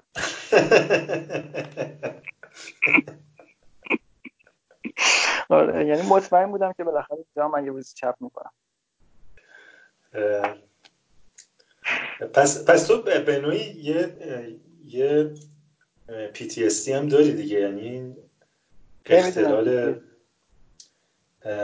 اختلال استراب بعد از تروما دیگه پست تروماتیک استرس دیسوردر یعنی هر زمانی که ماشین شاسی بلند می‌بینی استراب میگیرتت و اون فوبیا اون وحشتی که حاصل اون چپ کردن بوده دوباره به سراغت میاد. نه انصافا. یه همچین فوبیایی ندارم. همش برام نداره برام. بیشتر برام خیلی حالت خنده‌دار و اینا. فانه فانه. دوست داری یه بار دیگه هم چپ کردن تجربه کنی تو معتاد به چپ کردن شدی بدونی که خودت خبر داشته باشی. این پی تی اس اعتیاد اعتیاده. همون بخش آره بخش روانی منو بستری کنم بهتر تو, آره تو از چپ کردن تو از تو از چپ کردن یک لذتی دریافت می‌کنی که هیچی بهتون لذت رو نمیده. نه واقعا اینطور اینطور نیست. هر جور فکر کنم بیشترین لذت چی بهت میده؟ آرامش آرامش داشتن. آره. و شما؟ الان میگی که من سوال می‌پرسم شما سوال نمی‌پرسم یعنی تو سوال منو برگردوندی؟ آره دیگه سریع برگردون. بعد سریع هم جواب دادم. و سریع هم جواب دادی. آره. ولی نه ممنون. چه سوالی رو دادی؟ بیشترین آرام بیشترین سوال چی بود؟ بیشترین لذت رو. آه بیشترین لذت, لذت رو با آرامش تو لذت آره. تو لذت رو با لذت خود جایگزین کردی. آره ولی قبل از اینکه من قبل از اینکه من جواب بدم یه ذره از اون فاصله بین دو مرز بگو. خیلی کانسپت جالبیه. یه جایی که نه ایرانه و نه عراق. هیچ آره. کشوری در حقیقت نیست اونجا دیگه. اونجا متعلق به کجاست؟ ببین الان براتون توضیح میدم. این منطقه‌ای که ما هستیم یه قراردادی بین ایران و عراق بستن که یه تعداد چاه ایران بزنه یه تعداد چاه عراق بزنه. و وقتی میگن خط مرزی یه بلوک های بتونی شما در نظر بگیرید مخروطی شکل ارتفاع مثلا یه متر رنگ زرد رنگ به فاصله مثلا 200 متر 300 متر از همدیگه گذاشتن اگه جایی که زمین صافه اگه مثلا جایی دره باشه دیگه همون دره میشه همون خط صفر مرزی. بعد این خط دو طرف پاسگاهه. مثلا به فاصله 200 متر سمت راستش با 200 متر سمت چپش باز یه پاسگاه خیلی کوچیکتری گذاشتن که توش معمولا سرباز هست یا نیست. اینجوری انقدر دیگه روش حساس نیستن. این منطقه اینجوری که اگه دوستان یا گلهداری بخواد اینجا به چرخه حساس نیستن که الان تو مرز ایرانی یا تو مرز عراقی. هم میان میچرخن و میرن. که تو زمانهای قدیم این زمین ها مشخص بوده که مثلا این برای عراق اون برای ایرانه اینجوری نیستش که حتما حتما این الان ایرانه و شما حق ورود ندارید. می‌تونن بچرخن و بیان همچین حالتیه. و خط مرزی منظورش همون بلوک های بتونی که گذاشتم با فاصله هم دیگه. یه چیز جالب هم هستش اینجا چون زمان جنگ مثل که درگیری زیادی هم داشته پر مینه. یعنی ما خودمون جاهایی که تردد داریم حتما مشخص شده که از این جاها خارج نشیم. یا چه هر جایی که قرار یه کار جدید اونجا انجام بدیم اول تیم مین مین پیدا کن. چی میشه؟ مین زدایی. آره. تیم مین زدایی اول میره منطقه رو پاکسازی می‌کنه و بعد بچه ها میرن کار و هنوز آثارش ما می‌بینیم. یعنی من شده که بچه ها دارن خاک برداری می‌کنن. یا می‌بینیم که پوکو چه می‌دونم تای موشک و کلاخود و قمقمه و اینا هنوز با پیدا می‌کنیم. چقدر جالب اینا رو آره. برای خودتون بردارین یادگاری یا اینکه باید بدین به کسی خواست قاعدتا نباید برداریم ولی من برداشتم. چی برداشتی؟ ببینید یا هیچ وقت نمی‌دونم ما دم یه سنگری رفته بودیم چون اینجا سنگرم زیاد هستش. من همینجوری واسطاده بودم بعد پام همجوری زمین داشتم میکشیدم یاد دیدم اه یه چیزی از زیر خاک زد بیرون دیدم فشنگ تفنگ و کلاشینکوف هم بود جسمم نبود. همینجوری کندم کندم یادم ای چقدر اینجا فشنگ همینجوری ریخته البته زنگ زده و خیلی چیز و اینا. قاعدتا اینجور وقت باید به تیم اچ بگیم که یه همچین مورد اینجا هست بیاین اینا رو برداریم. من یکی دو تاشو خودم برداشتم بقیه رو گفتم که آقا اینجا چیزی هست بیاین رو برداریم. یکی دو تا فشنگ. این دومین مورد از عدم صداقت از طرف تو. تو این داستانه که تا اینجا تعریف کردی. البته اون اون قسمتش که صادقانه میگی که من باید می‌گفتم ولی نگفتم یعنی واقعا یه روی سکه صداقتیه که داری و یه روی سکه یعنی تو تو در صادق نبودنت صداقت داری.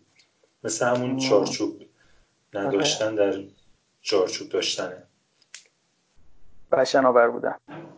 و این نشون میده که تو به عنوان یک آدم معمولی ابعاد مت... یعنی یه آدم معمولی رو اینجوری میشه تعریف کرد که ابعاد متضاد داره و ابعاد متضادش رو میپذیره و شجاعانه بهشون اقرار می‌کنه. ممنون. ممنون از تو که اینقدر شجاعانه و صادقانه برداشتن دو تا فشنگ رو اینجا گفتی. بعد فشنگا رو گذاشتی تو اتاقت؟ یکیشو دادم به دوست دخترم اونی که کامل خب. بود. یه اون یکیو نمی‌دونم چیکار کردم. همینجوری دادی یا با شلیک اسلحه دادی. نه. خیلی ابهام داره یعنی فشنگو دادم به دوست دخترم می‌تونه از لوله یه تفنگ باشه و خیلی با خشونت و می‌تونه می‌تونه مثلا توی باکس روبان پیچیده شده شده باشه. نه. خیلی معمولی خیلی لای دستمال کاغذی پیچیده بودمش کلی دستمال کاغذی لای کلی دستمال کاغذی دادم. البته قبلش من عکسشو براش فرستاده بودم یه لحظه یه لحظه ذهن من رفت این سمت که مثلا این خیلی می‌تونست این جنایی یا سورئال تصور شه که این جمله که من دیدی فیلم ها رو اینجوری شروع می‌کنن فیلم های ترسناک من فشنگ یکی از دوتا فشنگ رو دادم به دوست دخترم.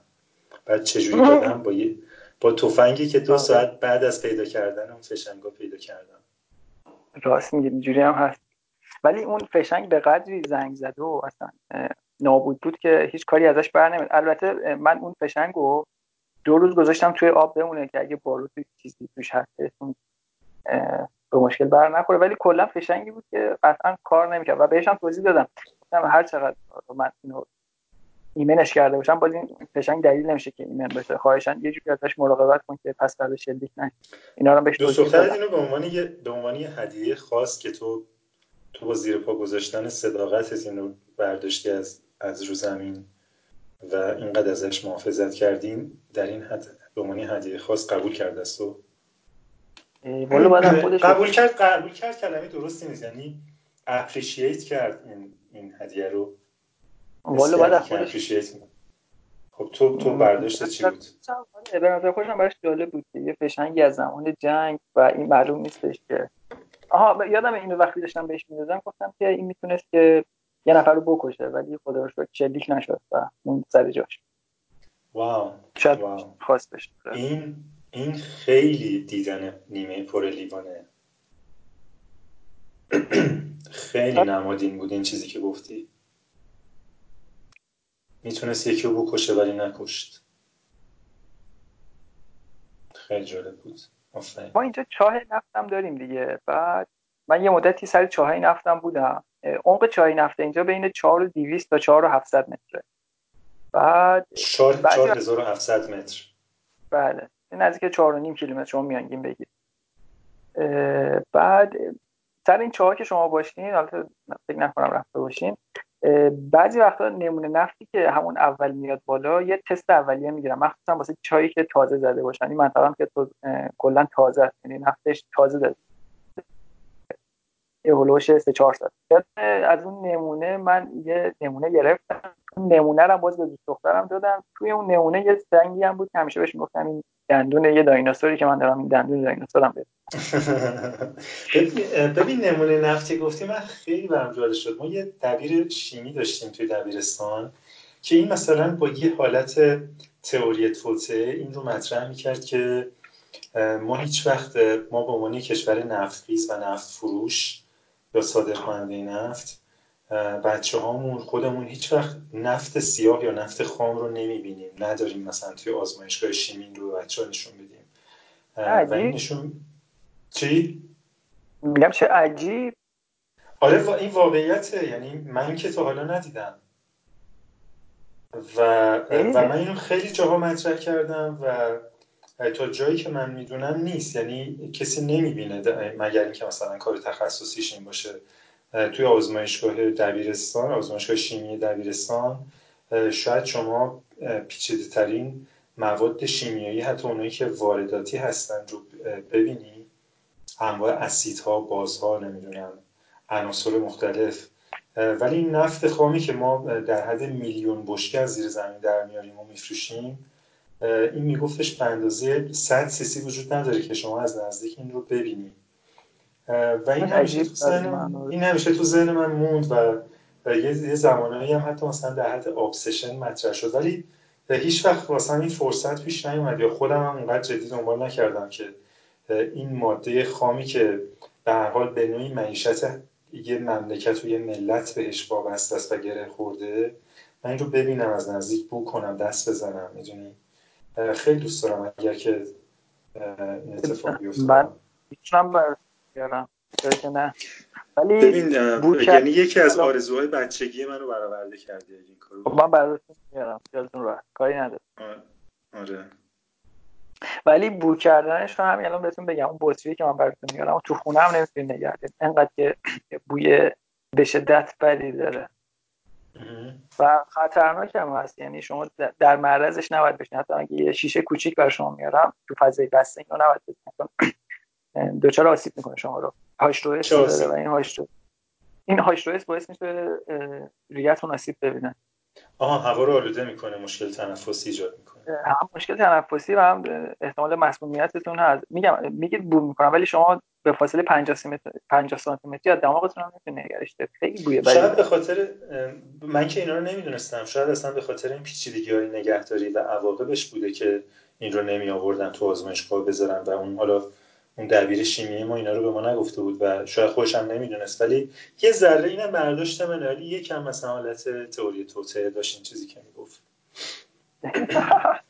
ببینید من اونو نفتی که آوردم 300 سیسی کمتر بود. یادم نصفش رو برای یکی از بچه های دوستام آوردم. همون به که رسیدم تهران دوستام با اون بود. بعد گفتش که این نفت خان گفت آره. بعد یادم رفتیم بغل یه جوی ریخت بغل جو و شروع کرد کبریت زدن. نمونه ای که شما انقدر براتون ارزش بود ارزش من بود این دوست من گذاشت بغل جوبی و شروع کرد کبریت زدن بهش که ببینید چه جوری میسوزه. به همین راحتی نه فکر اونجوری که فکر می‌کنید نمیسوزه. ولی چرا؟ آره. مشتعل میشه. آره به اون راحتی نمیسوزه نه. آره خب بنزین که نیست نفت خامه دیگه. حتی نفت نفت تصفیه شده اینقدر راحت نمیسوزه. دقیقا, دقیقا. ولی بوی به شدت بدی داره. خودم که یادم میفته یه جوری میشه. اون بو تو فضای اونجا هست؟ یا نه؟ حتما باید مثلا نزدیک اون اگه نفت باشه, باشه که ما می... نه اصلا اگه اون بو باشه ما میمیریم و تا یه درصدی هم هست شما بو رو حس می‌کنید یه درصدی به بالاتر اگر باشه شما بو رو حس نمی‌کنید که اون خیلی خطرناکه. یعنی حس بویاییتون از کلی به اون آموزش دادن که اگر یه همچین بوی هاشتویسی حس کردید چیکار بکنید تو اینا؟ یعنی آموزش به اون دادن که اگر این بو رو حس کردید سری فرار کنید تو هستید قاعدتا نباید بو تو منطقه باشه. ولی بعضی وقتا چرا؟ مخصوصا چایی که تازه می‌خواد بیاد تو مدار چون نفت رو اول که اکتشاف می‌کنن همون اول نمیفرستن که برای تصفیه یا برای مصرف. یه زمانی داره اینو میفرستن توی چای به اسم بنزیر که اون چای نفتی که اول میاد بالا رو بسوزونن. چون توش فقط نفت نیست سری موادی که خودشون تزریق کردن تو چای یا آبهای سطحی که زمین بوده روی نفت سواره اون اول خارج بشه و بعد برسن به اون نفت اصلی که مد نظرشون بر همین اون روزای اول نفت آتیش می‌زنن یه بویی تو منطقه همیشه هست. زیاد بشه واقعا سردرد میشه حالا هوایی که چند من نمی‌دونم این دیتا چقدر قابل ارائه است ولی احتمالا تو می‌دونی که چقدر شو بگی. مثلا چند, چند نفر اونجا هستن؟ حالا هوای اون منطقه چیه؟ می‌دونی مثلا بین دو تا خط مرزی دو تا کشور دارن روی یه منبع طبیعی زیرزمینی رقابت می‌کنن. یکم آدم آره. یاده مثلا کسانی که تو این فیلم ها تو غرب وحشی دنبال طلا می‌رفتن. می‌دونی چی بهشون گفتن کاشفان طلا. حالا هوای کشف طلا اونجا هست. دقیقا همینه. چون فلر ما معلومه فلر عراق هم معلومه. روزی که فلر عراق خاموش بشه ما میگیم نه یه مشکلی برخوردن نتونستن استخراج داشته باشن. فلر ما هم روشن باشه میگیم ببینیم دمو کم استخراج کاش این پولی که از این نفت در میومد خرج مملکتمون هم می‌شد. حالا حالا هوایی در جریان اینجوریه اونجا. آره. یه نکته بگم. عراق یه سه چهار سال زودتر از ما این اکتشاف این منطقه رو شروع کرد. یعنی ما یه سه چهار سال از این عراق عقبتر هستیم توی منطقه. آره. دیگه بخوام تعداد حالا تعداد خیلی مهم نیست ولی مثلا یه زندگی تیپیکال یه روز خودت و یه روز تیپیکال خودت اگه بخوای بگی اونجا چجوری میگذره؟ fun تون چیه؟ غذاتون چیه؟ خوابتون چیه؟ آره سیستم نفت که خیلی دیسیپلین داره و خیلی منظمه. من خودم یه مقدار این نظم دوست دارم. ولی دقیقا رأس ساعت 6 رو از خواب بیدار میشم. دیگه من به شخصه یه سری حرکات ورزشی و نرمشی انجام میدم. بعدش میرم صبحونه. هفت و ده دقیقه سوار سرویس میشیم. میریم سر کار. روز دیگه هستیم. برای نهار نهار توی کمپ می‌خوریم. یه ساعت به ما میدن که در واقع برای نماز و نهاره. من نهار رو می‌خورم بعدش میام می‌گیرم میخوابم. یه ساعت همیشه داریم وسط باز ظهر بخوابیم. دیگه بعدش باز میریم سر تا ساعت 6 یعنی روزانه ما باید 12 ساعت یا 11 ساعت حالا بستگی به فصلش داره. زمستون 11 ساعت تا 12 ساعت باید سر کار باشیم. بعد شب که میشه دیگه اینجا انواع اقسام ورزش ها رو بچه ها می‌تونن انجام بدن. استخ هستش باشگاه ورزشی داریم. من خودم یه مدت اینجا دوچرخه آورده بودم دوچرخه سواری هم می‌کردم ولی دیگه الان نبردمش. دیگه هر امکاناتی بخواین هستش دیگه. چون نفر باید 22 روز اینجا بتونه دووم بیاره دیگه. ولی یه چیز جالب که هستش حالا من چه می‌دونم وقتی میرم تو استخ میشه گفت 5 6 نفر بیشتر نیستیم. با توجه به جمعیتی که اینجا داره خیلی عجیبه برای خودم چرا کسی نمیاد سمت این تجهیزات و این وسایلی که گذاشته من استفاده. ولی سر شام که میشه دوستان همیشه هستن. اونایی که نمیان سراغ مسائل استخر تایمشون رو چجوری پر می‌کنن؟ چیکار می‌کنن؟ اکثرا یا تلویزیون نگاه می‌کنن یا تلفن صحبت می‌کنن. آره. ولی من خودم معمولا اینجوریه دیگه. یه روتین خاصی داره. خیلی منظم اگر خوبه؟ مشکل اینترنت نداریم بعضی وقتی که اصلا آنتن هم نداریم. یعنی اکثر مواقع الان که دارم شما صحبت می‌کنم خط آنتن هم دو تا مشکل آنتن که زیاد داریم ولی وای فایمون بد نیست. الان کیفیت ارتباطمون خوبه راضی تو تو الان از وای فای داری استفاده می‌کنی؟ این اینترنت آره. نیست. عادتا نمی‌تونه باشه. نه خوبه. به مشکل اونجوری بر نمی‌خوره. ولی یه چیز خوبی هم که اینجا من یاد گرفتم که واقعا برای یه نفر آدم یه اتاق دوازده متری کفایت می‌کنه. چون من توی کانکسم ابعادش سه متر در چهار توش حالا یه سرویس بهداشتی و هموم و یه همین دیگه یه روشویی داره. یه تخت دارم یه تلویزیون و یه یخچال کوچیک و من کاملا اینجا اوکی ام. بیشتر از این فضا اصلا لازم ندارم. من توش همه کار می‌تونم انجام بدم. حتی ورزشم تا انجام مستقل مال خودت دیگه تو شریک نیستی کسی. نه نه. تنها. ولی به نظرم سختیش چیه؟ چالشش چیه؟ چی اذیتت می‌کنه؟ از اونجایی که من نیمه پرو می‌بینم به نظرم سختی نداره و من همیشه به بچه ها میگم بچه ها بهم می‌گفتن که سینا تو چرا داری میری اونجا کار بکنی و این چه وضعشه و اینها چرا نیستی؟ و من گفتم که بچه اونجا کار نمی‌کنم اونجا دارم زندگی می‌کنم نمی‌دونم برای من یه حس حالت توی قاری بودن تو دنیای خودم بودن و داره که چند وقت یه بارم میام یه سری به دوستان و اطرافیان می‌زنم تو اون هشت روزی که هستم و این خیلی برام لذت بخشه. نیستم نیستم نیستم. یه بازی کوچکی هستم و باز برم. تو از اون آدمای معمولی هستی که هرس بعضی از شنوندگان این پادکست رو در میاری و میگن چرا؟ بچه مثبته و چقدر زندگی خوبی داره حتی از چپ شدن درس گرفته و از گلوله زیر خاک به عنوان چیزی که کسی رو نکشته نگاه می‌کنه یاد می‌کنه. نه اینجوری هم نیست. من احتمال فکر می‌کنم چیزای خوب تعریف کردم. چیزای بدم خوب تعریف هیچ همش فضیلت هیچ رزیلتی به جز دو سه تا دروغ آبکی نداره این تو زندگیش. نه نه نه اتفاقا نه اینجوری هم نیست. ولی دیدم همیشه اینه که مثبت ببینم. اینم می‌دونی جرقش یه بار من داشتم همون زمان کاردانینا بود.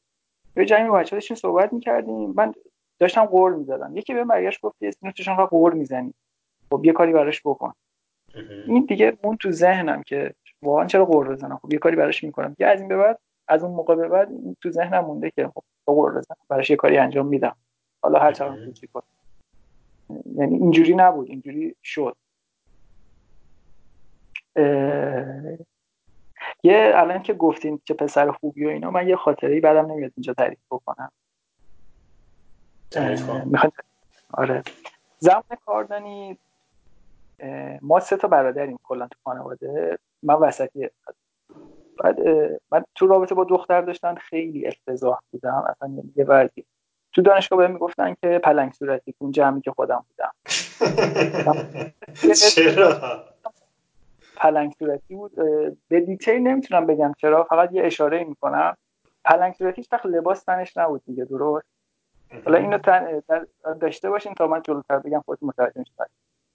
بعد پدر ما هم یه نصیحتی به ما میکردش که سینا همیشه با دختر اونجوری تا کن که یکی با خواهر تا کنه. خب من خواهر نداشتم و یه چیز مبهمی به من گفته بود که خب من باید چجوری با دختر تا بکنم؟ و من همینجوری مونده بودم که خدا یعنی چی؟ من باید چیکار بکنم؟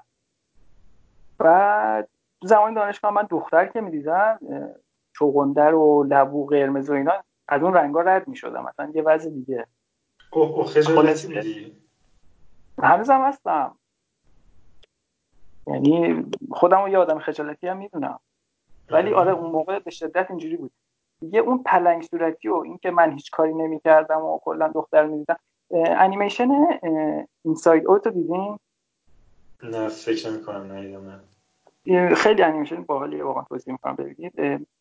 یه انیمیشن نشون میده که توی مغز آدما چجوریه مثلا یه شخصیت غم داره یه شخصیت شادی داره یه شخصیت استرس و یه شخصیت عصبانی داره. که نشون میده که آقا یه آدم تصمیم بگیره فرمون رو چجوری یا کنترل این آدما رو چجوری هستش که این باعث میشه که الان عصبانی بشه چه می‌دونم باعث میشه ناراحت بشه. کلا دیدش اینه. یه جای اون انیمیشن یه پسری هستش که برمیخوره به یه دختری سری میره تو مغز اون پسر نشون میده که همه این شخصیت که پشت فرمون نشستن دارن میگن دختر دختر این می‌خورن تو در و دیوار این برابر دختر دختر دختر. من همیشه تو ذهنم در می‌زنم گفتن آره خلاصه من خیلی تاوان دادم میشه. گفت خیلی کارهای اشتباه کردم تا فهمیدم که جنس مهندس یعنی چی من چجوری باید باشون تا بکنم.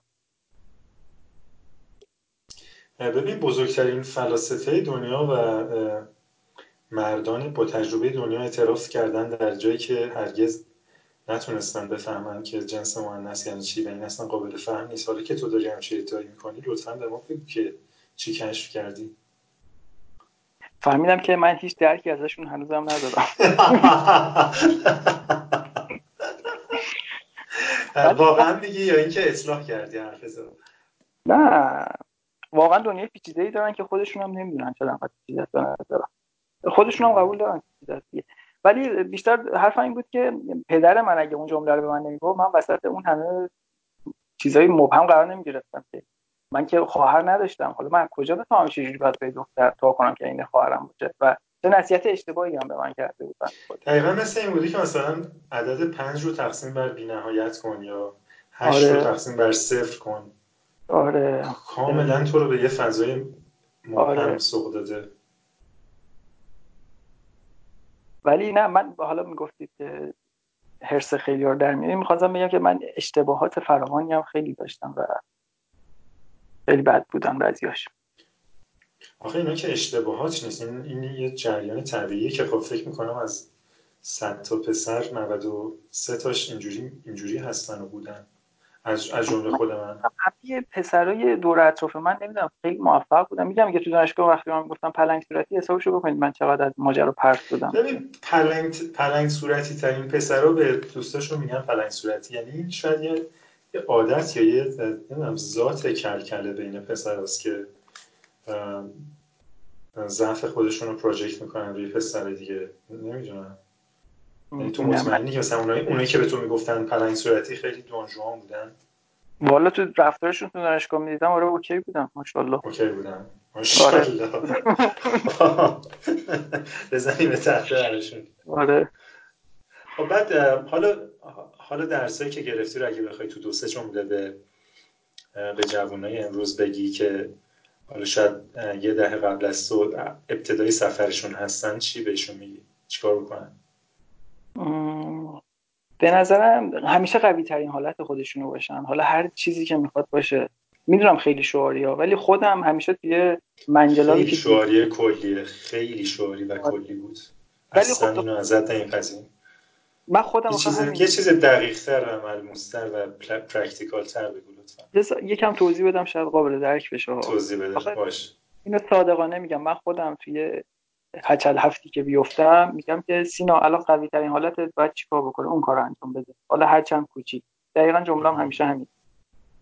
و مستقل بودن خیلی مهمه. هر چقدر می‌خواد اون تصمیمتون چه می‌دونم بعدا تاوان داشته باشه براتون نظرم که این تصمیم خودتون بگیرید. ندارین کسی براتون تصمیم بگیره. این چیزی که تا اینجا سعی کردم خودم بهش خیلی پایبند بشم خیلی خوبه. تو اصلا تو به من کمک کن لطفا که اگر بخوام تصمیم مستقلی بگیرم خب. این یک دو سه شیه خب من میگم OK من ولی به حال آدم تحت تاثیر یا تحت influence شدید کلی چیزی از بیرون به خصوص از گذشته است که این استقلالش رو از بین می‌بره. چجوری من می‌تونم اینو اجراش بکنم؟ والا آخه بعد موردش من معلوم باشه و ببینیم سر چی داریم مثلا می‌خوایم تصمیم گیری بکنیم. به طور کلی نمیشه یه, یه دستور عمل داد. قطعا نه. قطعا نمیشه. اونجا هم باید منعطف و شناور و اینا باشیم دیگه. و از چارچوب بیچارچوبی استفاده بکنیم. دقیقا دقیقا. شما یه سوالی رو یادتون رفت من جواب بدید لذت من امیدوار, من, من امیدوار بودم که تو یادت بره که من یادم رفته. یادم نرفته دیگه. خب سوال رو به سوال رو با استقلال به زبان خودت بپرس جواب بدم شما لذت رو تو چی می‌بینی؟ لذت رو در خوردن نوشیدن خب. خوابی... خوابیدن. به به به. همش من تا اینجا دوست داشتم. ببین متاسفانه خوشبختانه من لذت بسیار بسیار بسیار بسیار بسیار زیادی از کتاب خوندن کسب می‌کنم که شاید خیلی دیگه مثلا از لبه سالم بودن فاصله گرفته یه مقدار اکستریم و افراطیه. ولی هرچی که هست من لذت بینهایتی از از کتاب خوندن کسب می‌کنم. یه مقدار کمتر از اون از نوشتن کسب می‌کنم. حرف زدن و هر, هر نوع استفاده از کلمات حالا هم خوندن هم نوشتن هم حرف زدن استفاده از کلمات. کلا استفاده از کلمات در قالب نوشتاری و گفتاری. واسه من خیلی لذت بخشه.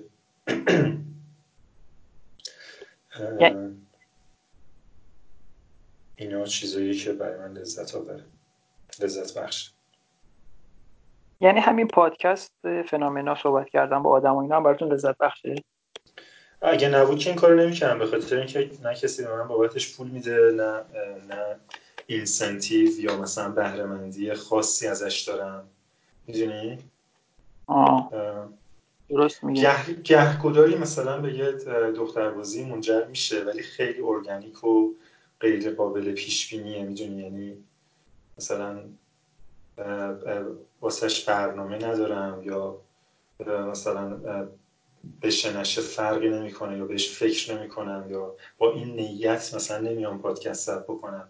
اینو مثلا side effect اشه یا یه نفر ایمیل می‌زنه تشکر می‌کنه یا یه ذره مثلا تعریف و تمجید می‌کنه که خب نمی‌تونم بگم از تعریف و تمجید کسی که به این پادکست گوش میده لذت نمی‌برم. ولی واقعا اینا side effect لذت اصلی همین لحظه است همین همین الانی که ما با هم داریم حرف بزنیم.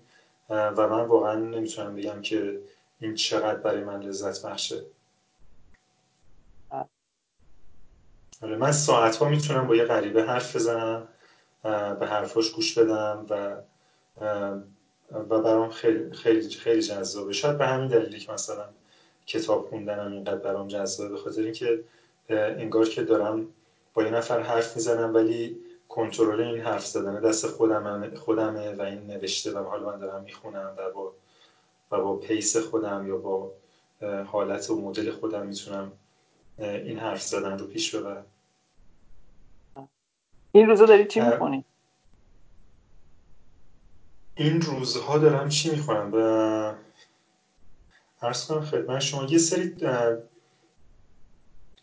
داستان های کوتاه از کارور دارم می‌خونم. اگه اشتباه تلفظ نکنم اسمشو. جین کارور.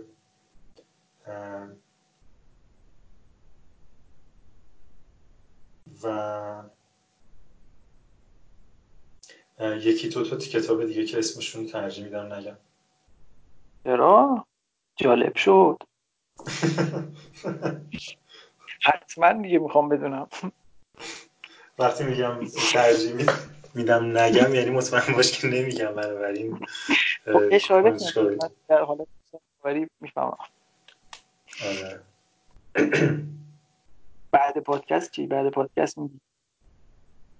بعد از پادکست؟ به شکل خصوصی بهت بگم. نه فرقی نمی‌کنه به خاطر اینکه من هیچ فرقی نمی‌کنه. باش. منعطف میشم میگم پافشاری نمی حداقل یه دو تا آره. کتاب دیگه معرفی کنیم کارولی که گفتیم.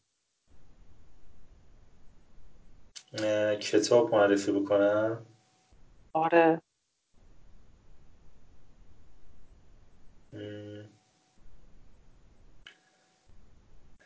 باید اون کتابی که همیشه تو ذهنتونه که این کتاب خوبی بود برای من اون کتاب. می‌دونم قطعا یه کتاب نیست ولی اونی که میاد تو ذهنتون اول.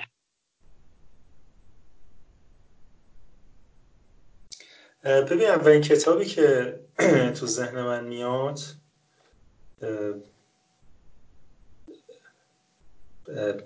اگر که مثلا هیچ هیچ جوری ذهنمو فیلتر نکنم یا تلاش نکنم که مثلا به یه سمتی برم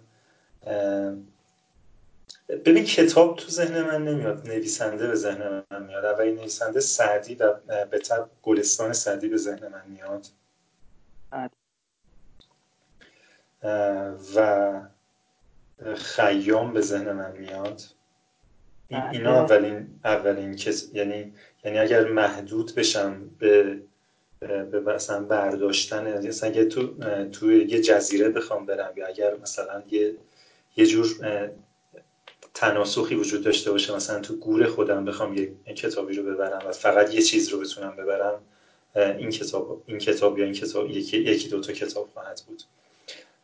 منتها صدها کتاب خوب دیگه ای وجود داره که من فکر می‌کنم بس هر کتابی بسته به حال و هوا و بسته به نیاز خواننده خوب یا بد میشه. هیچ کتابی خوب و بد نیست. اگرچه چرا این جمله خیلی خیلی مسخره است. کتاب چرت زیادی وجود داره که از هر طرفش نگاه بکنی واقعا چرته. ولی اون اون عده از کتابایی که بذاریم کنار که به طور خالص چرتن می‌دونی؟ یعنی خوز اول محضی که نویسندهشون فقط خواسته مثلا یه, یه چیزی یه چیزی بله. بنویسه و بده بیرون. اون دسته از کتابا رو که بذاریم کنار کتابی که خوز اول نیستن هم قطعا بنا به نیاز و حال و هوای خواننده خوب بد میشن آره. برای صدومین بار تو پادکست ها مثلا گفتم من من با کتاب های جلال آل احمد به عنوان به عنوان یه نویسنده معاصر به عنوان نه کسی که مثلا از 500 سال 700 سال قبل مثل سعدی و حافظ و خیام و اومدن و یه چیزی نوشته که در حقیقت از همون کانتکستی که من درش زندگی کردم و می‌کنم بیرون اومده آشنا شدم. و هنوزم میخونمشون و هنوزم فکر می‌کنم که کمک کننده است. ارز کنم خدمت شما. منتها متاسفانه خوشبختانه خیلی کم دیگه از نویسنده های ایرانی می‌خونم و می‌شناسم و این این عیب خودم رو باید تا حدودی برطرف بکنم. خیلی خبر ندارم که دیگه امروز چه نویسنده های داریم که فارسی می نویسن یا از ایران هستن. متاسفانه این رو خبر ندارم. بنابراین هر نویسنده که معرفی بکنم ایرانی نیست.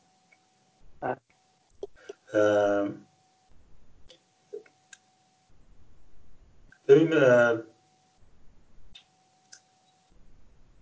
الان مثلا سعی می‌کنم داستان بخونم های کوتاه مثلا خیلی می‌خونم. از خانم اتوود از همین کاربر یا چند وقت دیگه استاپ کردم ولی مثلا تا همین چند وقت پیش از چارلز بوکوفسکی خیلی میخوندم. اینا کسایی هم که به نظر من ازشون میشه خوند. و خیلی خیلی, خیلی دیگه. ممنون دستتون هم درد نکن تو کتاب می‌خونی؟ من خودم کتاب خون نمی‌دونم ولی آره کتاب می‌خونم. تو چی می‌خونی؟ امسال اتفاقا کتاب خیلی خوبی خوندم. کتاب یوال هراری و خردمند و خداگونه و 21 درس برای قرن 21 عالی بودن. مخصوصا کتاب سومش 21 درس برای قرن 21 دیگه الان دارم کارآموزی رو می‌خونم. یه اولش تموم شده و چقدر با ترجمهش مشکل دارم. خیلی برام سخت و سنگینه. ولی نمی‌دونم چرا برادران کارامازوف بله بله. داستایوفسکی از از از بهترین کتاب هست آره ولی و, و همه کتاب های داستایوفسکی آره. من با ترجمهش خیلی مشکل دارم. حالا نه مشکل منه یا چیه ولی نمی‌تونم هم کتابو ول کنم. دارم ادامهش هم میدم. منم منم برادران کاراموزوف رو ترجمه فارسیش رو خوندم. سالها قبل. الانم تو کتابخونه مادرمه. باید نگاه بکنم که مترجمش کی بوده. ولی تا جایی که من یادمه من با ترجمه مشکل نداشتم. ترجمه خوب و روونی بود. مخصوصا تو جلد اول و حالا جلد دوم خیلی قضیه داره بهتر جلو میره. نمی‌دونم. چی بوده فکر کنم مترجم اون اولاش قلق کار دستش نیومد. این چیزی که حالا من درک کردم. اونجا سه تا برادرن تا جایی که یادمه. تو, تو همزاد پنداری می‌کنی؟ چون شما هم سه تا برادرین. دقیقا. کتاب جز از کل با اون خیلی همزاد پنداری کردم. جز از کل من چند وقتی شروع کردم و یه سی چل صفحه خوندم و پرتش کردم کنار. با وجود با, با تمام احترام به خود کتاب به نویسنده کتاب و همه خواننده هایی که برای کتاب ارزش و احترام قائلن ولی من نتونستم ادامه بدم. کاش یه ذره دیگه ادامه می‌دادین. صفحه 50 هم رد می‌کرد جدی؟ و خود منم همینجوری بودم. تا صفحه 50 می‌گفتم خب این کتاب چرا الکی انقدر معروفه؟ بعد از 50 به بعدش ارتباط برقرار کرد. ببین نه که من من از صفحه اول ارتباط برقرار کردم. تا من چیزی که من رو دفع کرد خب. این بود که این بود که کتاب به شکل غیر قابل باوری پرفکت نوشته شده. یعنی اصلا انگار ببین تو تو مجسمه مثلا داوود میکلانج رو ببینی یه چیزه. ولی که مثلا همون رو اگر یه پرینتر سبودی بدون عیب و نقص خلق کرده باشه یه چیز دیگه است. من فکر می‌کنم این این اثر غیر انسانیه یعنی پرفکت بودنش غیر انسانیه. جملات به قدری دقیق به قدری ناب به قدری هوشمندانه به قدری بی عیب و نقص کنار هم دیگه چیده شده بودن که من رو دفع کرد. و من و من معتقدم هنر باید یه عیب و ایراد یه چیزی داشته باشه و این نداشت. این نوع نگاه بیش از حد خوب بود. ولی یه ذره باشم همچین اوکی نیستم. ولی خب اوکی. من هر صفحه‌ای که تو اون کتاب میخوندم اینجوری بودم. یادمه که خیلی خوب بود برام. آره منم منم منم همه صفحات اینجوری شروع کردم. بعد بعد مثلا به صفحه 40 50 که رسیدم گفتم خب نمیشه که همه صفحه اینجوری باشه. این یه جایی کار من من حال نکم باش دیگه. ولی آره. ولی اصلا این حرفو به عنوان انتقاد به یه کتابی که به حال اینقدر موفق بوده نمی‌زنم. اصلا انتقاد کردن از اثر یک هنرمند به نظر من یه کار احمقانه است و فقط یه احمق به خودش اجازه میده که از کار یه نفر دیگه انتقاد بکنه به خاطر که اون نشسته و به نظرم این تفکر انتقادی خیلی چیز سازنده ایه اصلا چیز بدی نیستش. تفکر انتقادی با انتقاد کردن از یه اثر فرق کنه تفکر انتقادی یه،, یه،, یه چیز دیگه است. حالا حالا اصلا نمی‌خوام پادکست فنومنا رو به این سم ببریم. آره داشتیم می‌گفتیم که شما سه تا برادرین توی توی برادران کارآموز. من یادمه که یکیشون آدم جاه طلبی بود. خب. اون که نظام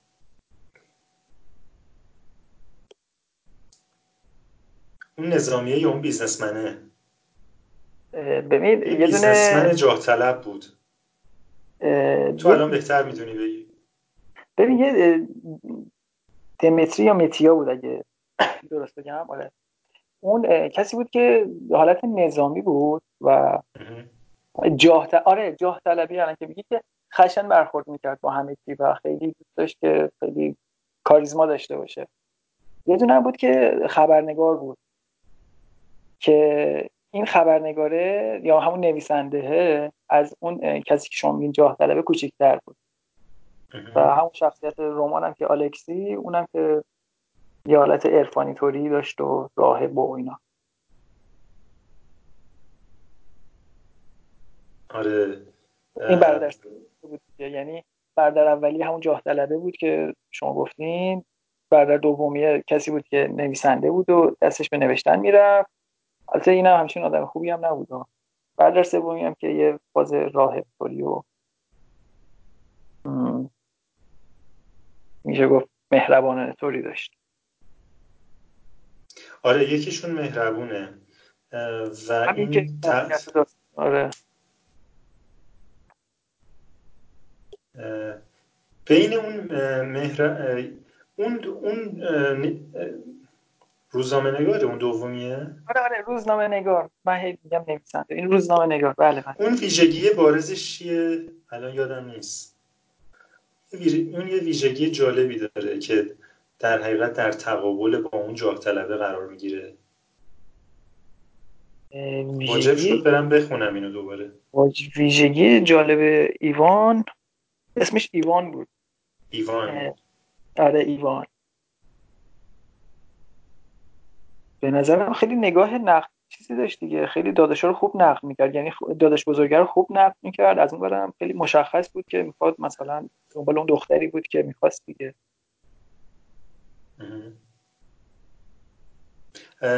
تفاوت شما سه برادر چیه؟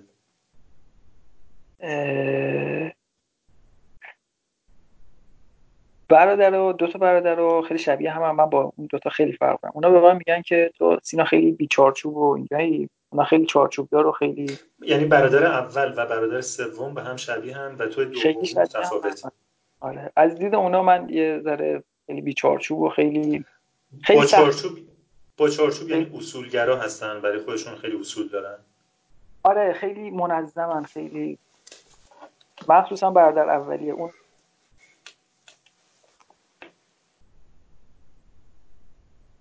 تلفنم درمده خواهش می‌کنم. برادر اولیه آره خیلی مشخص ما یعنی قشنگ مشخصه. می‌خواد این کار رو انجام بده باید انجام بده. خارج از این نمی‌تونه باشه. همه چی باید سر جای خودش. آره. اونا من یه جوری سخت نمی‌گیرم. خیلی راحت از کنار هرچی رد میشم و, و معتقدن همیشه سینا از زیر کاراتو در میری اینم بهم بهشون هم یکم حق میدن واقعا اینطوری یعنی با توجه به تقریبا دو ساعتی که با هم صحبت کردیم به نظر میاد که تو آدمی که از زیر کار در بری نیستی. خب اونا خیلی سخت می‌گیرن فکر می‌کنن من در میرم من از دید خودم آره آدمی نیستم که از زیر کار در برم. دیگه اونا خیلی سخت می‌گیرن. در نسبت به اونا تو منعطف تری آره خیلی منعطف دارم یعنی اگر دوستایوفسکی می‌خواست شما رو به تصویر بکشه همین رو بولد می‌کرد یا یه چیز دیگه هم بود؟ نه همین بود. همین بود. آره همینو بگم که مثلا هر موقع نوبت من می‌شد که توالت دستشوی خونه رو بشورم داداش بزرگی منو دعوا کرد که این چه وضعشه و خودش مجبور شد یه بار مثلا من اگه بعد جارو میکشیدم حتما این داداش بزرگی منو دعوا می‌کرد که این چه وضع جارو کشیدم. یه حسابشو بکنید یه چقدر. سفت و سخت می‌گیرن. استاندارد بالایی داره. خیلی خیلی. امیدوارم که این پادکست رو گوش نکن. نه از یاد اهل پادکست گوش کردن و تو هم که اینو معرفی نکردی بهش. اصلا و ابدا آره. اصلا و ابدا. بسیار خوب. اگه موافق باشی دیگه کم کم خدافزی بکنیم تا ده تا 20 تا 20 درصد دیگه از شنوندگان پادکست رو از دست ندیم. آره. واقعا آره. من فقط چیزی بگم. بگو. من خودم خیلی دو به شک بودم که تو این پادکست شرکت کنم یا نه. من خواهش می‌کنم که دوستان کسی اینکه میشنون صدا حتما شرکت بکنن. و نذاریم این پادکست تموم بشه. من خودم خیلی دوستش دارم.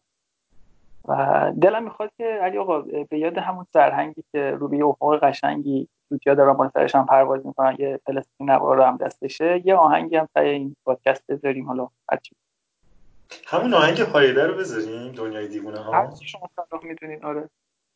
آره دیگه به یاد اون باشی خیلی جالبه. من کاملا باهات موافقم و ای کاش یه, یه عکس هم بتونیم پیدا بکنیم که یه پلاستیکه که توش چند تا کاست نواره.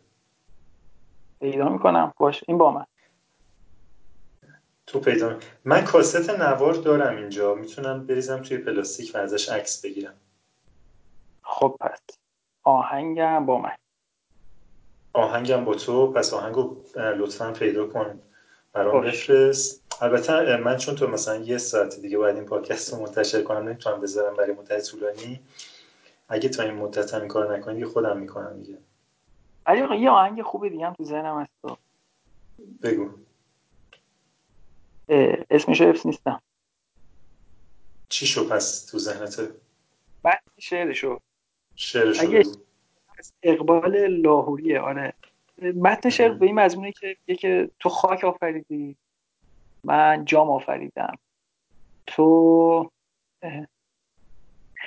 یه حالت خیلی بده بسونی بین من و تو داره کی خونده؟ چه خواننده خونده؟ فکر کنم سارا ناینی خونده اگه اشتباه نکنم. یه خواننده خانم بود. خب پس اینو تو پیدا کن. می‌ذاریم آخر پادکست. یه تیکه از اون دنیای دیوانه هایی که من نمی‌تونم ازش بگذریم رو می‌ذاریم اول پادکست.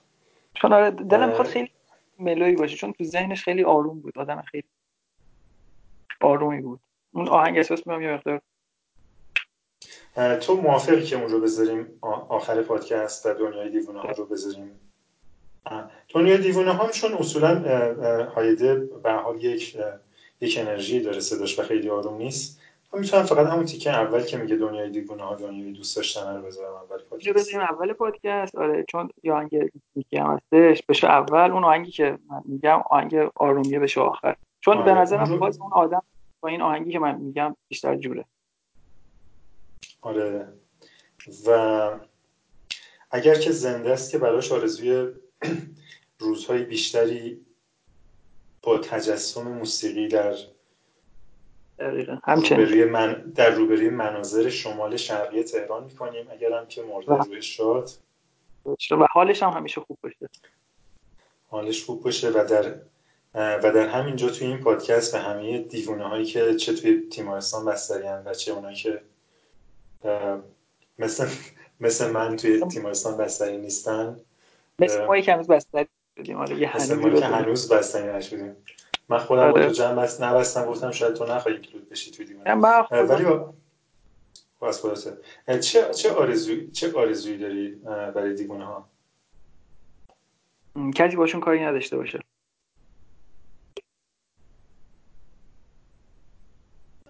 من آرزو می‌کنم که مجبورشون نکنن که از اون دنیا بیان بیرون.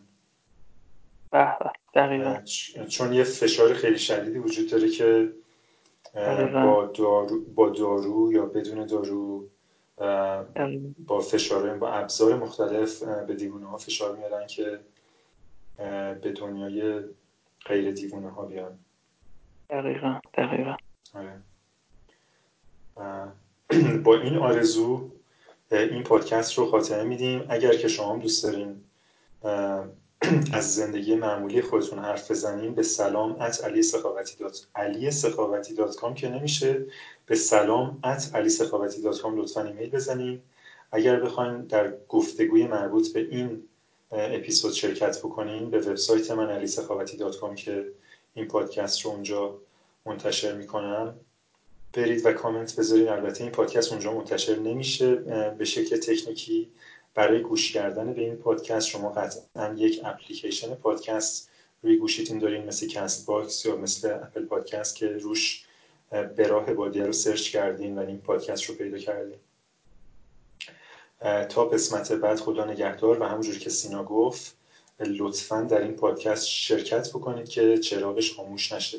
بازم ممنون ازت سینا که در این پادکست شرکت کردی. امیدوارم بازم در آینده باهات گفتگو بکنم. حتما. ممنون از شما. خدا نگهدار. خدافز خاناکاندم که نشینیم در وام من و تو. به دو نقش و به دو صورت به یکی جام من و تو. من و تو بی من و تو جمع شویم از سر ذوق خوش و فارغ ز خرافات پریشان من و تو.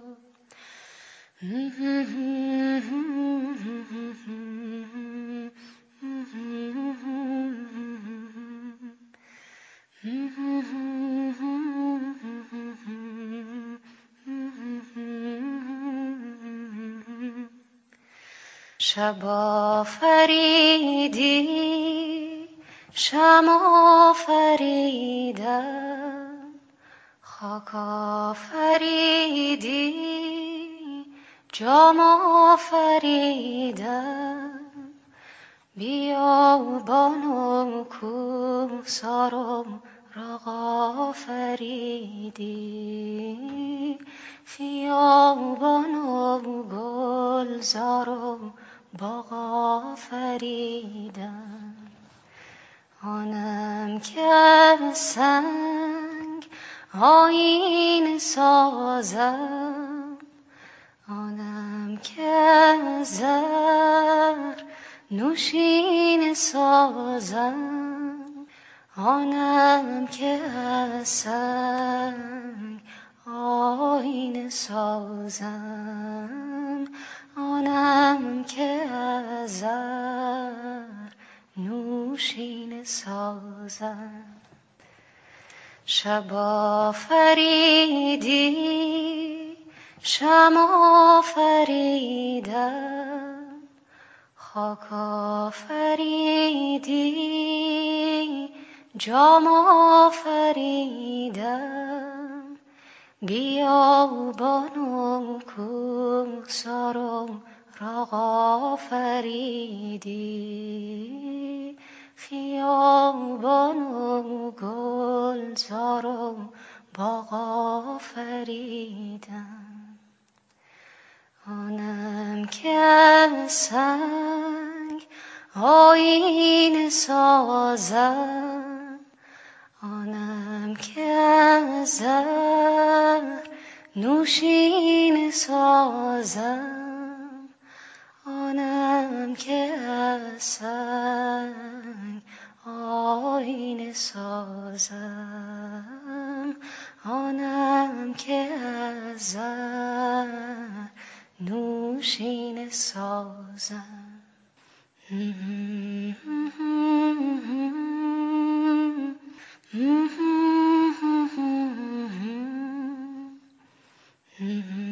Mm-hmm. Mm-hmm.